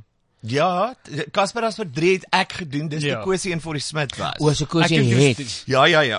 Weet jy wat Kosie jou broer het jou uitgekak omdat jy na hom gespeel het, onthou ek. Ag, en ek skien toe het jy miskien besluit laat ek nou maar voor die Smit toe gaan en familiebande Nee, ek opneem. dink dit is bietjie uitmekaar uitgeval nou. Oh. en wanneer is is Dawie toe nou weer terug? 4 jaar later, hy het Wow. 4 5 jaar geswat. Mm. So ons het ons het getoer want ek het ons het oor see gaan toer Londen en toe het ons Holland gedoen dan het ek Ja. altyd vir hom gaan kuier. Oh, en, en dan doen ons die Palladium en dan vlieg ek hom van daar af. O ja. Dit was ook 'n ander een. Ja. Dit was fantasties. Ehm um, ja, ja, ja, so dit was twee, ons eerste wat ons gedoen het is daar was baie Suid-Afrikaners in Londen. Uh en veral Afrikaanssprekendes wat die hele tyd geskryf het kom doen dit so kom doen dit so want hulle het altyd daar gaan bietjie werk vir 2 jaar of so uh, in daai tyd ons praat nou van 2000 tot 2010 en toe in 2002 was dit 2002 was die eerste keer in hy monnik klooster Oh, dit was verskriklik. Ons het gedink ons gaan West End. Ja, ons gaan heel groot. Dis dit 'n monnikklooster. Ons mag nie hard praat nie. Mag jy rookie? Niks nie. en was- Kas Kasper vloek die heel meeste maar mooi in Afrikaans. Hy het mm. mooi uitgewerk. Ja, mooi gaan dat die dat die monnike nie kan skrik nie. Ja, ja, ja. Of die mense wat dit ran. Dit was een of ander kerk slash klooster klooster en dan is daar eers in die hoek weggesteek 'n kerkie. Saal, saal Ja, bedoel ja. ek. En dit was hierdie show was gereël deur iemand wat nou weer daar in Engeland is wat, wat geld wil maak. So hulle gaan hier die kakste venue wat hulle kan kry vir die goedkoopste. En dan tree ons nou op en dan soos ons optree dan ruik ons die sizzling Bobotie en wat se Dis reg. Ja. Dit was 'n fucking boerebazaar. o, sorry julle as julle hoor, maar dit was fantasties. nee, maar dit is juist want ons sê juist, okay, we're going to do this professionally. We're going to perform at the West End. There will be no boere bazaar kak. En verragtig toe is dit presies so. Ja, borsrolle stap die mense met 'n borsrol en 'n bier in die show. en 'n sakkie boboties Oh en koffie. Oh my word. And it was one of those where we landed the morning and had the show that evening. It was Oh, like horrible. Ek onthou dit Ja. en toe het jy net gaan fok dit. Dit fok dit. Ons gaan ons Nou doen gaan- konsert. Ons doen regte konsert. Some 'n- palladium. aan 'n ou terms, ja. Want ek onthou daai aand ook het iemand vir my die volgende dag geskryf daai aand in die klooster, "Wat die fok het met jou aangegaan? Wat hoe as jy le- as jy op drugs?" Sê ek, "Nee, ek het nie ek het geland die oggend vir fuck's sake." Was nie lekker nie. Rock and roll. Rock and roll life. toe besluit ons this is it en ek dink ons het in 2003 toe begin planne maak. Toe is ons in die uh Emperor's Palace wat toe nog Caesar's Palace was. Mm. En met snaaks genoeg en toe gaan ons met dit Palladium. Ja. Here en hulle vra daar so who are you? Who are you? Die Palladium nou. Maar onthou nou dit behoort aan Lord Webber. Die Palladium. O natuurlik, ja. Yes. So they must see who this is. So toe stuur ek net DVD covertjies en hulle sê toe want daar was nog nie eintlik veel op die internet nie. Onthou dit is 2003 internet het net begin. Maar ek dink ek nog 'n persoonlike daar was nog wat Facebook al bestaan, nee. Anyway, jy het 'n webwerf gehad. Kyk, jy was nog altyd baie groot op tegnologie. gemaak, ja, maar as jy dit nou Mm. kyk, is daai kak websites. As jy dit nou kyk, Ja, maar jy was as- jy was Ja, van die eerstes gewees. Jy was ek het gesit daar en Ja. gelink, ja. Ek dink jy was die enigste Nee, een wat was- niemand kon Nee. daar was geen Nee. internet nie. Dit was net Casper se webwerf en sy Ja. website. Ja. En ek het counters opgesit en Ja. alles. Nee, dit was spectacular geweest want daar daar was nie Facebook en YouTube en daai goed dit was nie daar. Alles was nie kon ons by jou nie. kry. Nee. Ja, ek was leer HTML language. En toe sê die ou, okay, okay we can come. En toe doen ons nou die show and you walked in there. Maar was dit vriendelik met jou cola? Die Palladium mense. Ek dink hulle was. Hulle Ek- neergekyk op Ja ons. natuurlik. O. Dis in wat wat gebeur Ja. is in Suid-Afrika ons doen alles ons maak alles gebeur. Bedoel Hmm. nou as ons 'n backdrop moet opsit of as ons iets moet invlieg of skerms, dan doen ons dit self want ons het nie daar's nie soveel geld nie, maar ons hou konsert. Hmm.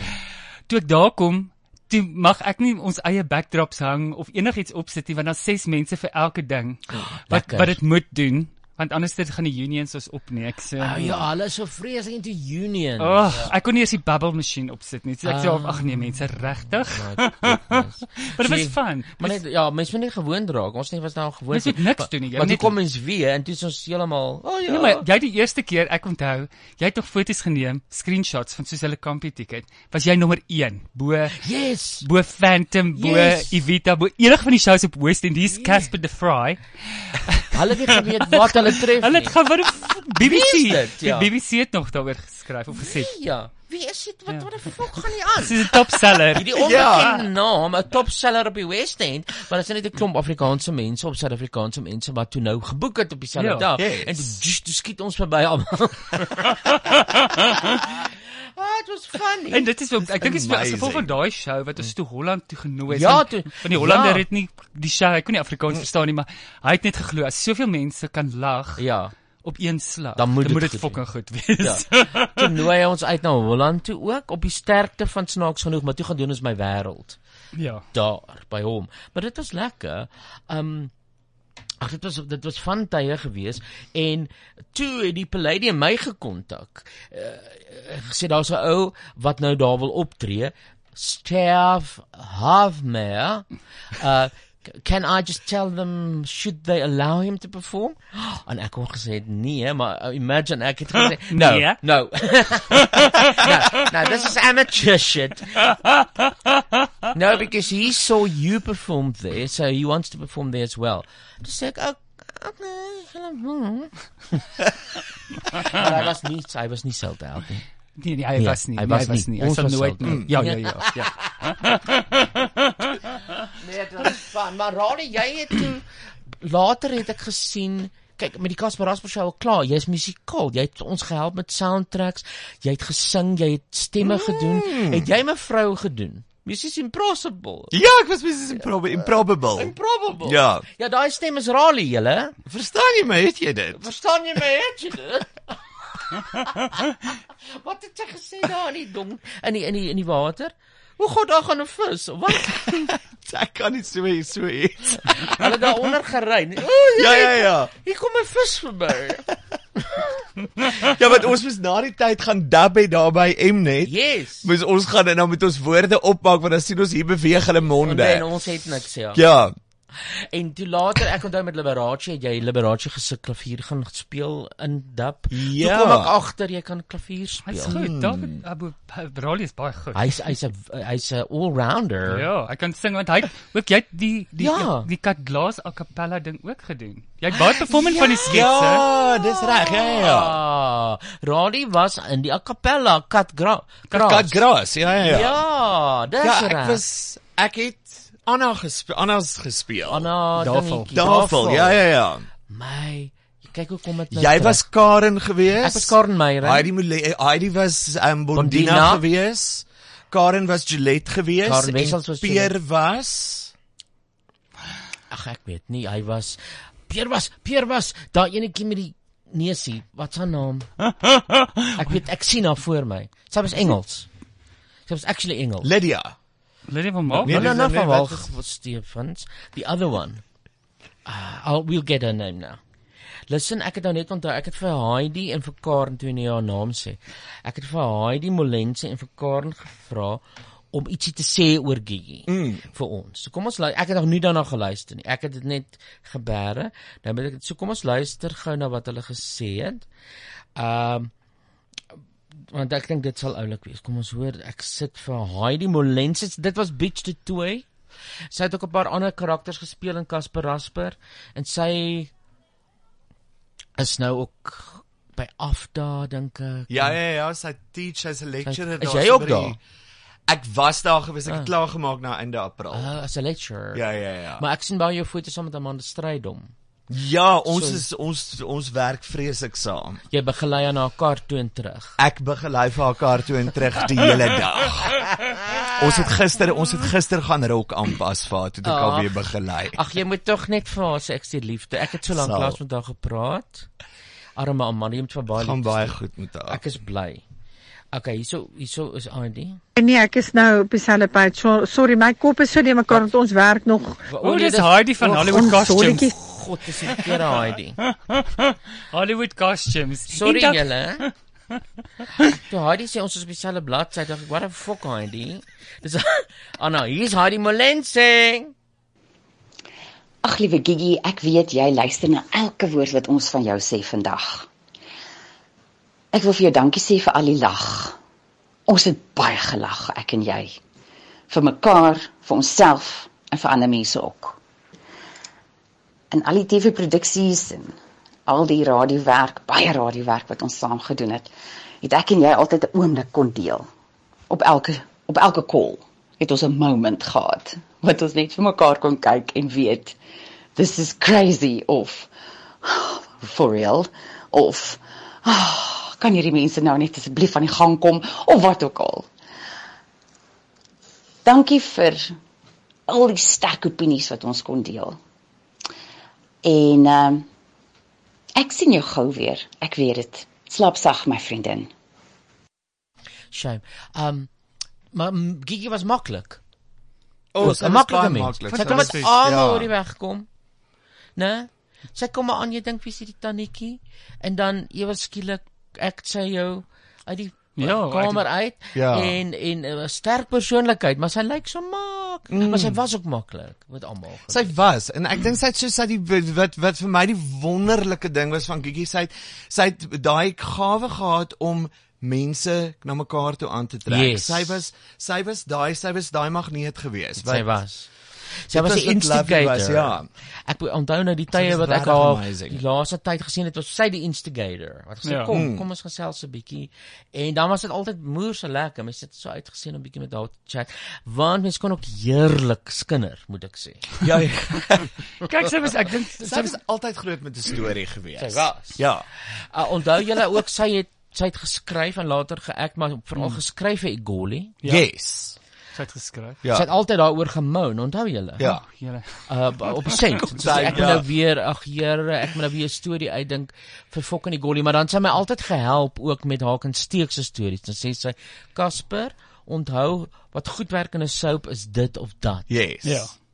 Want wat wat met haar en Steek gebeur het is Julle was props masters. Julle albei wa- was julle koste. Wat was Al, julle? ek dink iets van alles. Ja, ons is so half kry props en props kry props en um, en so baie keer as as jy extras Stel. nodig gehad het, moet ons gaan extras wees en dan Ja! ja! stel gedoen. Julle. En dan gaan staan ons met Myla met Myla se Uno, dan moet ons wag want ons het altyd so saam saam met Myla het ons Ons het groepie gery. so groepie gery.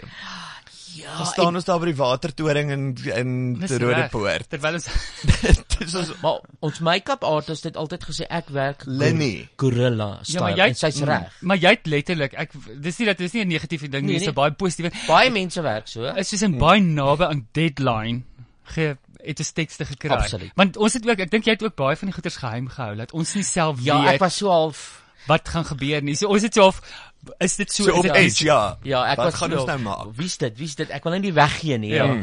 Maar wat gebeur het was die volgende. Ek het nou vir myself op een of ander manier selfsugtig twee rolle uitgepluk. Hanu en Blertsie. Dan wou ek direk ook. Dan in die dag het ons nog geact en direk. In die aand moet jy gaan skryf. moet die volgende dag se teks nou klaar kom. Aan die begin was ek so twee episodes voor, later is daai episodes weg, so nou is daar niks vir die volgende dag.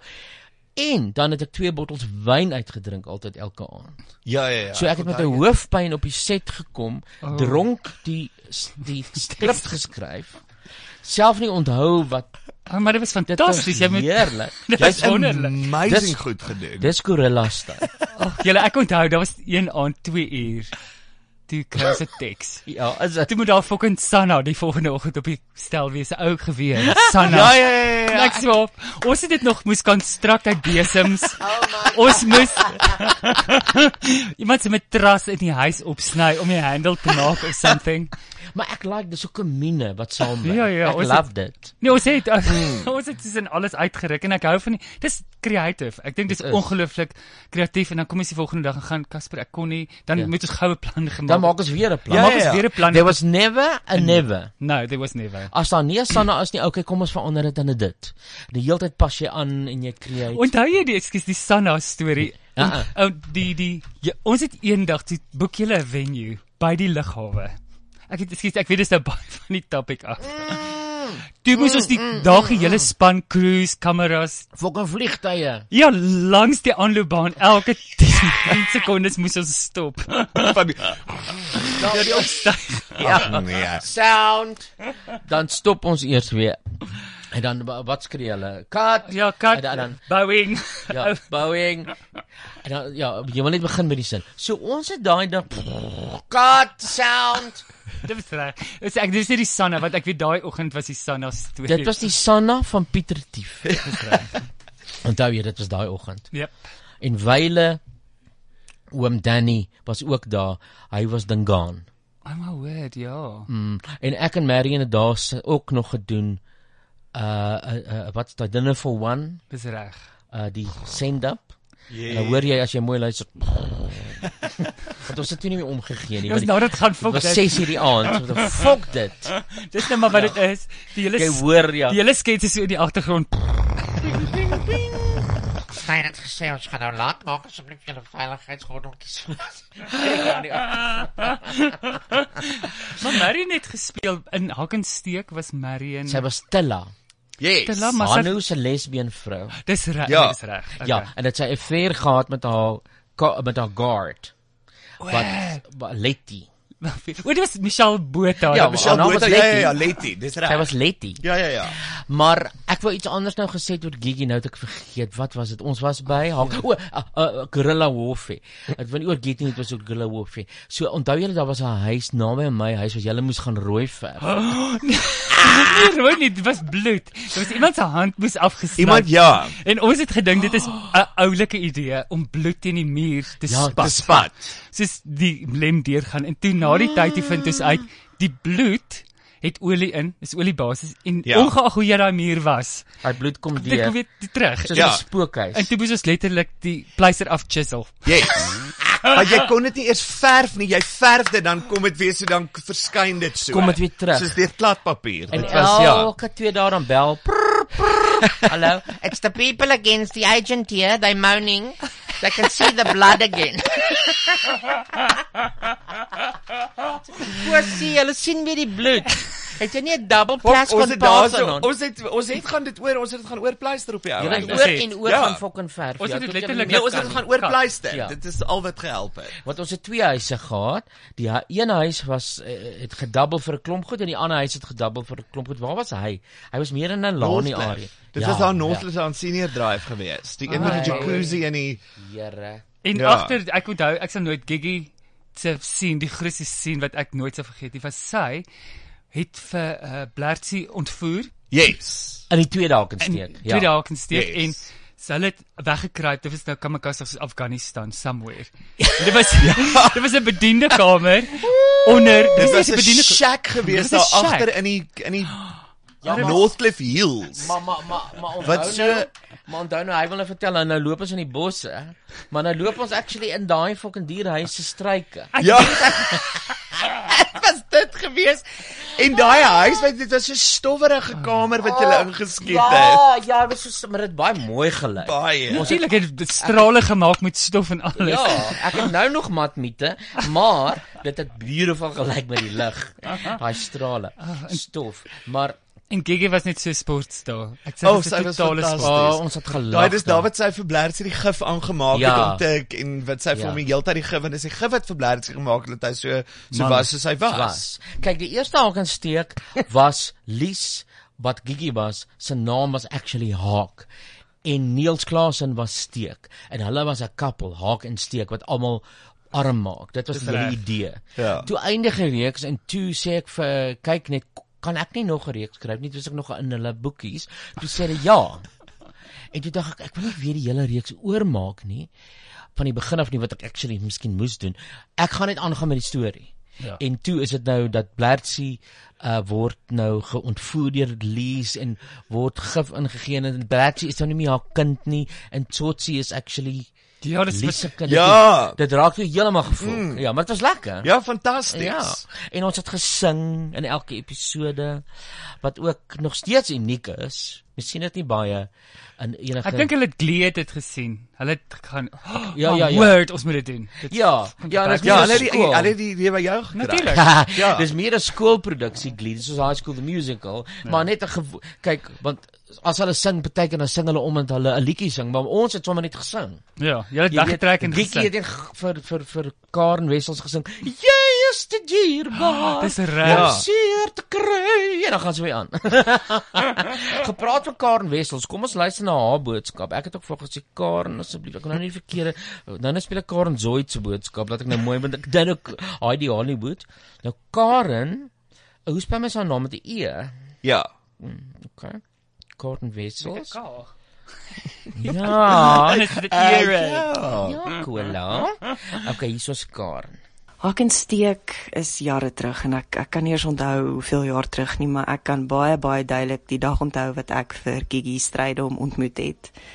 Um ons het geskiet in Rodepoort, was die drie van ons, ek en ek en jy Casper en Gigi en um sy het ingekom en dis hierdie absolute petite lyfie, die grys hare, niks flamboyant make-up, klere met haar sakkie en en mense dink o, wyse, wyse dame, wyse tannetjie, lyk like preets, welbeskaafd, regte Afrikaanse, goed gemanierde siel. En so het ons die dag begin. Ons het almal ons ons gaan gegaan en ons ons speel gespeel en die eerste sien wat ons saam met haar doen, so 'n paar lyne in, vergeet sy al woorde. En sy gaan ag, sorry en dan los sy 'n woordeskat van vloekwoorde wat nie ek dink enigiemand selfs Casper gedink het gaan kom nie en dit was die lekkerste oomblik wat ek onthou in my lewe van absolute verrassing, absolute verfrissend. Hy het absolute ag, ek weet nie eers of daar woorde is om te beskryf nie, maar ek sal dit nooit vergeet nie. Die lag wat ek gelag het, die die skok, die die die klankman wat sy cans vat en dit gooi. Ek sê so hy het dit net gegooi. Jy het net gesien kabels trek en en en Jacques die kameraman wat agter die kamera gesit het en net absoluut gevries het en net omgeval het. Hy het net na die kant toe geval van absolute skok want hierdie grys beautiful gryskop petite vroutjie wat wat mens verwag nie hierdie woordeskat uit haar mond uit nie en dit is Gigi altyd vol verrassings so reguit sy sy nee dit wonderlike wonderlike lig wonderlike mens wonderlike siel. Um ag ons gaan hom mis ek gaan hom mis ek gaan mis die feit dat sy reguit is is jy ek weet ek het iets skrap gedoen in die sin van op TV verhoog. Sy sê vir jou nee maar sy sê vir jou en en um sy het nooit neergekyk op die wat nie so reguit soos sy is nie sy het nooit gegaan o nee sy sy was dis wie sy was sy het nie sy het nie sy was nie reguit om om aandag te trek nie sy was nie reguit om te skok nie dit is net jy het geweet presies waar jy met haar staan en jy het geweet presies wat sy daarvan dink. Maar sy was altyd daar. As jy op haar knoppie druk, sy was daar, sy was reg.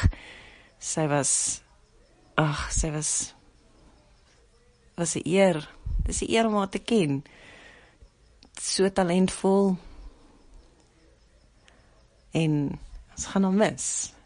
En sy was altyd daar om om jou te laat lag en nie eers te probeer het nie en net liefde en lig en Okay, ons ons is altyd deel van my hart en ek glo van ons almal wat saam met jou gewerk het en die feit dat jy ons ons siele aangeraak het met met net daai wysheid en daai daai daai blou oë en net daai absolute liefde vir en en ook wat wat ek onthou van haar sy met jou gepraat het, het sy geluister na jou en en as jy met haar gepraat het, sy geluister. Sy was altyd present. Sy het nie was nie besig om iets anders te dink nie. Jy was op daai oomblik die belangrikste in daai vertrek. En Gigi vandag is jy die belangrikste in hierdie vertrek. Dit is vir jou, ons is lief vir jou en ek is regtig so dankbaar dat my baadjie jou baadjie gekruis het. Ons is baie baie lief vir jou. The Gasper Radio Show. Ah, oh, sien daar raak haar bewoe. Hmm. Nou sluk ek ook 'n bietjie swaar. Ah, oh, shame. Weet jy, um een ding wat vir my lekker was, is ek en Gigi, ek het gesê ons kinder en toe sy so siek was, is sy uit om die sirkulasie in die hospitaal en na susters skryf ek dit gaan beter gaan beter beter maar dis nie sy nie en toe sy terug en toe daar daar's 'n stuk skinder wat ek met haar moes deel net eenvoudig wat ek geweet sy sou haar aan verkneukel het gelukkig toe kom sy terug toe lê sy nog nog siek maar sy's sy is die een wat nou Facebook werk ja. en so voort en toe skryf ek vir daai skinder Here en sy het dit geniet. En ons het die wonderlikste ons het die wonderlikste paar goed gesê daarvan die skinder nuus nog darm voor sy toe nou dood is. So ek ek voel so bly daaroor. En die ander ding wat ek ook net wil sê is wat ons nie weet nie, uh wat baie mense nie weet nie, is sy het boeke geskryf, sy hierdie hygromans, né? O ja. Giekie het baie daarvan geskryf. Weet julle dit? Soos Ina Marie, soos die die die hinks van ka kameelpoot. Ja. Sulke Giekie het dit geskryf in haar spare time onder 'n skuilnaam. Oh wow. Weet jy wat as kan dan was of ek kan nie onthou nie. Sy het my een van die boeke gegee om te lees vir 'n laaf. Want jy sit net nou dink hierdie kak uit. Hy, Ja. Hy stap die kamer binne. Sy sien sy benare en 'n rilling gaan agter haar swingster op tot by haar nek or whatever. Ja. Ah, oh, shame. Dankie Karen vir daai boodskap. Nou gaan ek 'n mean one op jou pool, Koen uh, Koenraad Rally. Maar dit is nie te lekker, maar ek het jou nie gewaarsku nie. Stoofpoepies, stoofpoepies, stoofpoepies van Jay. So al wat dit is is ek gaan jou net vra om vir my te sê die eerste sang wat jy onthou in jou hele lewe wat vir jou iets beteken het. Dan gaan ek hom nou soek hierso. En dan speel ons dit luister daarna en praat bietjie daaroor, net vir fun. Want Cola het al jou nou gedoen vir my. Ek kan nie onthou nie. Wel, dink 'n bietjie aan jou nou ook. Okay, nou, ek, ja, ek kan vir jou ek kan vir jou onmiddellik, maar dis dis dis dis vreeslik klassiek kan ek daar ja, gaan. God, ons gaan klassiek. Ja, Sibelius Sibelius 2. Jesus, dis Sibelius tweede simfonie. Hoe spel my Sibelius? Beweging 3. S I B E L I U Wag, wag. S. S I B E L I U S. Ja, Sibelius. Oh, jy het 'n hondjie gehad Brimhilda wat ook uit die oop Brimhilde, ja. Wat ons gebruik het en ek het net gesê Brimhilda. Nee, sê Raleigh, dis Brimhilde. Ja. Uit Wagner se derde ringopera. Fok. Um Sibelius se wat? Tweede simfonie. Liewe Here, ek is nou eers Moet ek sê simfonie da. number 2? Ja. Simfonie. Genade. Number 2, ek het hom. Ra ek het hom for fuck sakes. Okay, Jy. wat, is daar enige beweging? Derde. Ooh, derde beweging. Is dit hierdie? Is dit die derde beweging? Vra ek nou met die Here diep in my hart. Ek hoop is dit. Ja, Is dis dit hy. Dit is hy maar jy ja, die bekende deel kom kom bietjie later eers. In hierdie stuk. In hierdie stuk, maar dis Okay. ja. Nou hoe het jy dit dan nou geluister? Uh, Wat jy met jou ma pregnant met jou en dit op die Walkman gespeel. Ja, op die plaat. Nee man, ek het ehm um, ek dink as ek as ek dink aan terug waar waar musiek vir my die eerste keer 'n visuele ding geword het wat ek wat wat ek kan terugonthou. Ons het teruggery van die see af. En ek dink ek was ek moes 4 of 5 gewees het. En my maale het 'n tape in die kar gehad. Ja. Met ehm um, en met met hierdie Sibelius simfonie en ons het ehm um, deur Meyringspoort gery op pad terug Bloemfontein Ja. toe en dit was dis hierdie musiek en dit is so Saam met daai hysteries met hierdie hoë natuurtonele met en die hoë berge en die goed.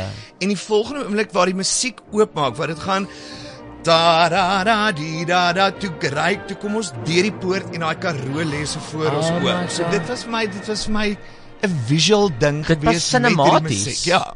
So toe maak dit jou verbeelding los. Dit het my dit was ek dink dit was waar musiek vir my 'n visuele Dis ding geword het. Want jy is uniek in die sin dat mense sê gewoonlik Elvis Presley se Jailhouse Rock of so iets. Hierdie is Wag, Hoërgraad musiek. Kom dit nou, kom dit nou. Wat 'n fok gaan aan. Kom dit nou. Speel dit nog. Ja, dis Ja. stilte in die agtergrond. Uh, Waar's daai wat oopmaak? Nog nie? Nee, dis nog So dit is so 17 minute vorentoe. Het hulle deur die Karoo gery. Daar's nog 'n paar minute oor. Ah, oh, hierdie is mooi. Ja ja ja. Gaan hy nou oopmaak? Dis nou dis na dit kom hier nou die trompette in en dan gaan dit in die Okay. dan gaan dit in die beweging. Ja. Ons wag vir daai komati ponie, ek meyringspoot. Maar in- in jou sangkosie? Ek probeer on- ek probeer onthou. Ek weet plate wat ek na geluister het was Donna Neus? Nee, David Kramer en Rina Higu. Ah! En dis die en ek weet Cora Marie het kom sing op Forrie Smit. En ek ek dit hier kom dit nou. Wag, gaan ons nou deur die poort. Nee, nee, nee, nee Ah. Raleigh sal wys. Ons is Uh, nog nie deur die poorte nie. Ons sukkel nog.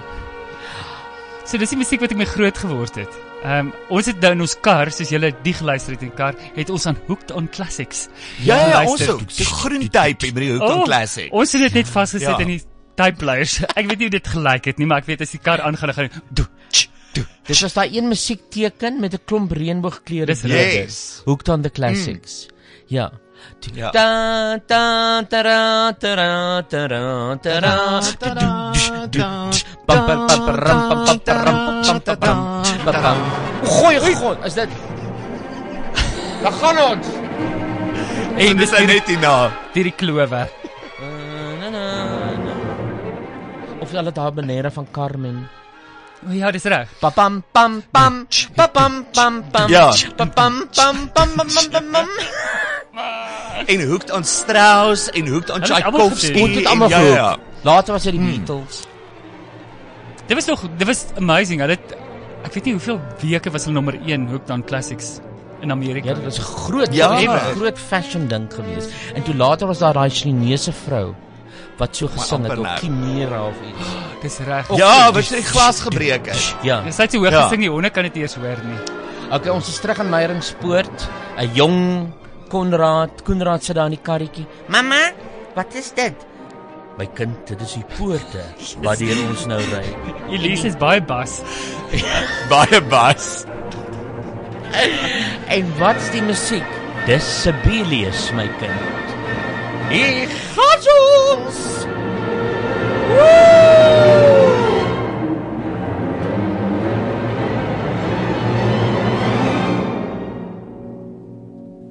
Mama, shut up.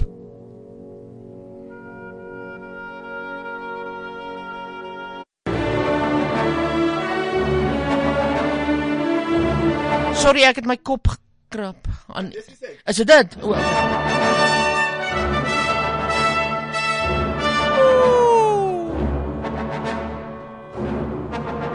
Ah, oh, kyk net die albyne my kind. Ek sien mami. Mami, ek is 'n bietjie bang.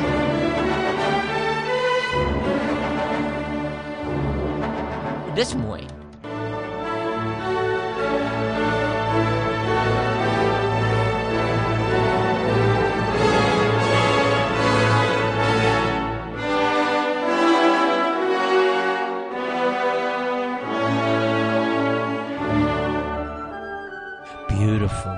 Beautiful. Dankie dat jy 'n bietjie kultuur vir ons bring, Rali. Wag, ek het 'n kultuursting. Laat ek hom gou speel. Van Tala. Ja. Ek het 'n Casper Rasper, ag Casper Radio kultuur sting. Hang aan. Ah, met Sibelius in die agtergrond. Casper's radio show. Culture. Is dit Shawnee? Ja. Ja. Nee nee nee nee, nee dit, dit was François. O. Maar Shawnee het ook van die goed opgeneem. O, okay. Maar hierdie is François. Dit klink bietjie soos Shawnee. Um François Stein. François Stein. Frans Staal. Oh. Frans Staal. My magte. Ja, maar jy weet wat gebeur toe ons hierdie program begin het. Destyds, dis nou ook al 4 jaar. Toe het ek na Sean toe gegaan, sê Sean asseblief. En jy nou, ek dink Sean is so snaaks. Ek sê kom wees my sidekick. En dan kan hy net die hele tyd die donkie uit Shrek namaak. Dis al wat hy hoef te doen. en toe kan hy nie want ek dink hy was a bang uh om om om te wees saam met iemand soos ek op want hy werk vir EMI so Ja. dit is nie goed vir sy Ja. beeld nie. Maar toe toe toe stel hy my voor aan François en toe het François nou vir my gewerk. Wow. gehelp. Oh, wow. Maar nou nou het François ook besluit nee nee nee nee nee nee. nie. nee, ek het hom net lanklaas gesien maar hy het nou al die goed klaar gedoen en ons doen nie nou op die oomblik eintlik uh um sitcom ag soaps nie want ons het ook 'n soap op hierdie show wat baie maar soos haak en steek is is net 'n ander klomp stories maar dit lyk my ek like dit om 'n fake soaps te doen looks like it's in my genes. Hey. Luister Kola, ek het vir jou al die veld is vrolik van Tannie Rina as jy dit wil luister. Oh. As jy dit wil hoor, dan Kosie dan voor is met. Woe, Kosie Kosies. Al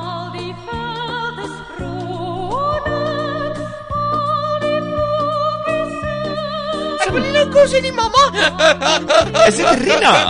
It's amazing. Ek het nooit 'n lag. Oh, wow. Vroue so onder 40 jaar. Dis reg, dit's daai ding. Dit Vrou ja. vrou Dit van altyd- ons het vroue van so altyd by die 40 sy en Karike. Dis reg. Ja. Love it. Daai krieke, ja. Ja. Daar's Vroue so 'n altyd by die krieke. 40 jaar. Vat tog net so af en toe verjaar. Tel dat die ploei is 6 18. Ja, ja, ja, ja, ja, ja. 6 18. Ja. Maak net baie seker dat niemand jou sien. Ah, mense, dankie dat julle hier was. Die tyd is alweer verby. Oh. Ah, dit was Dankie, so Casper. lekker chat. En uh, dit was goed om julle te sien en dankie aan Heidi en Karen vir julle boodskappe. Mm. So ons het uh, met Heidi gepraat op die show ook. As julle wil gaan in op die Cliff Central podcasts. Ek dink hulle is op Iono, Iono se site en hulle lê O ja. almal daar. Hulle gaan soek jy net na 31 Oktober 2014 dink ek. Dit was Halloween. Toe was Gigi hierso gewees. Ja. Ah, wow. So dan kan julle luister na ons gesprek en Rally sterkte. Hoop om jou weer te sien gouer as wat dit was die Mm, dankie, afgelope Casper, jare wat ek jou laas gesien het. Onthou om liefde te stuur vir Amanda. Ek sal Cola, ek sien jou weer by Avenue Q. Yay. Want ek kom ons ek het gesê ek Ja, kom ja, ja. weer. Maar ek wou 'n bietjie gewag het voor ek weer kom. Okay. Soos uh, mens maar altyd sê in die lewe. Ehm het julle die troue gekyk? Nee, ons het So. Avenue Q opening. Oh my God. Oranje vir het everywhere. dit ge- ek het dit gekyk, ja. Dit was nice. Alles. nee. Ja. Het Ek was- is mal vir die pomp and circumstance. Dit Ek is my pragtig. Ek love dit. Love En dit. dit was lekker dat dit nou bietjie anders was, Ja. vernuwend. En dit was Né? mooi en die weer was Beautiful. mooi en daai koets maak vir my opgewonde en Ja, daai kiet was Ja. beautiful. En die rok was pragtig. baie mooi. Ehm um, laat ek net gou ek gaan hardloop gou deur die dag. Ja, die ou kindertjies, Georgie wat almal dink 'n moffie gaan wees. Nee, dis sonde. Nee, is Nee. gralla, is gralla. Dis ons eerste gay koning. Oh wow. Imagine. Ja. Daar's 'n hele paar queens wat gereg staan vir daar. O ja. ja. Ja. ja. Ek sal dit nie beleef nie of ek sal 98 wees. Dan gaan gaan Kasbroek, "O, oh, okay, moffie koning jy." Hm. Okay julle. Dankie Casper. Okay, kom ek Casper, eindig sommer. dankie. Ek eindig met die Casper tune weer vir die eerste keer in jare. Dit sal lekker wees. Dis eers uh, moet ek sê goodbye. Bye bye, bodyguard, friend. Goodbye, goodbye, well, tot ziens, bye. Daar's die tune. Okay, bye. Bye julle. Bye. It's the Casper Show, the Casper Show, the Casper Radio Show. It's the Casper Show, the Casper Show, the Casper Radio Show. This is CliffCentral.com.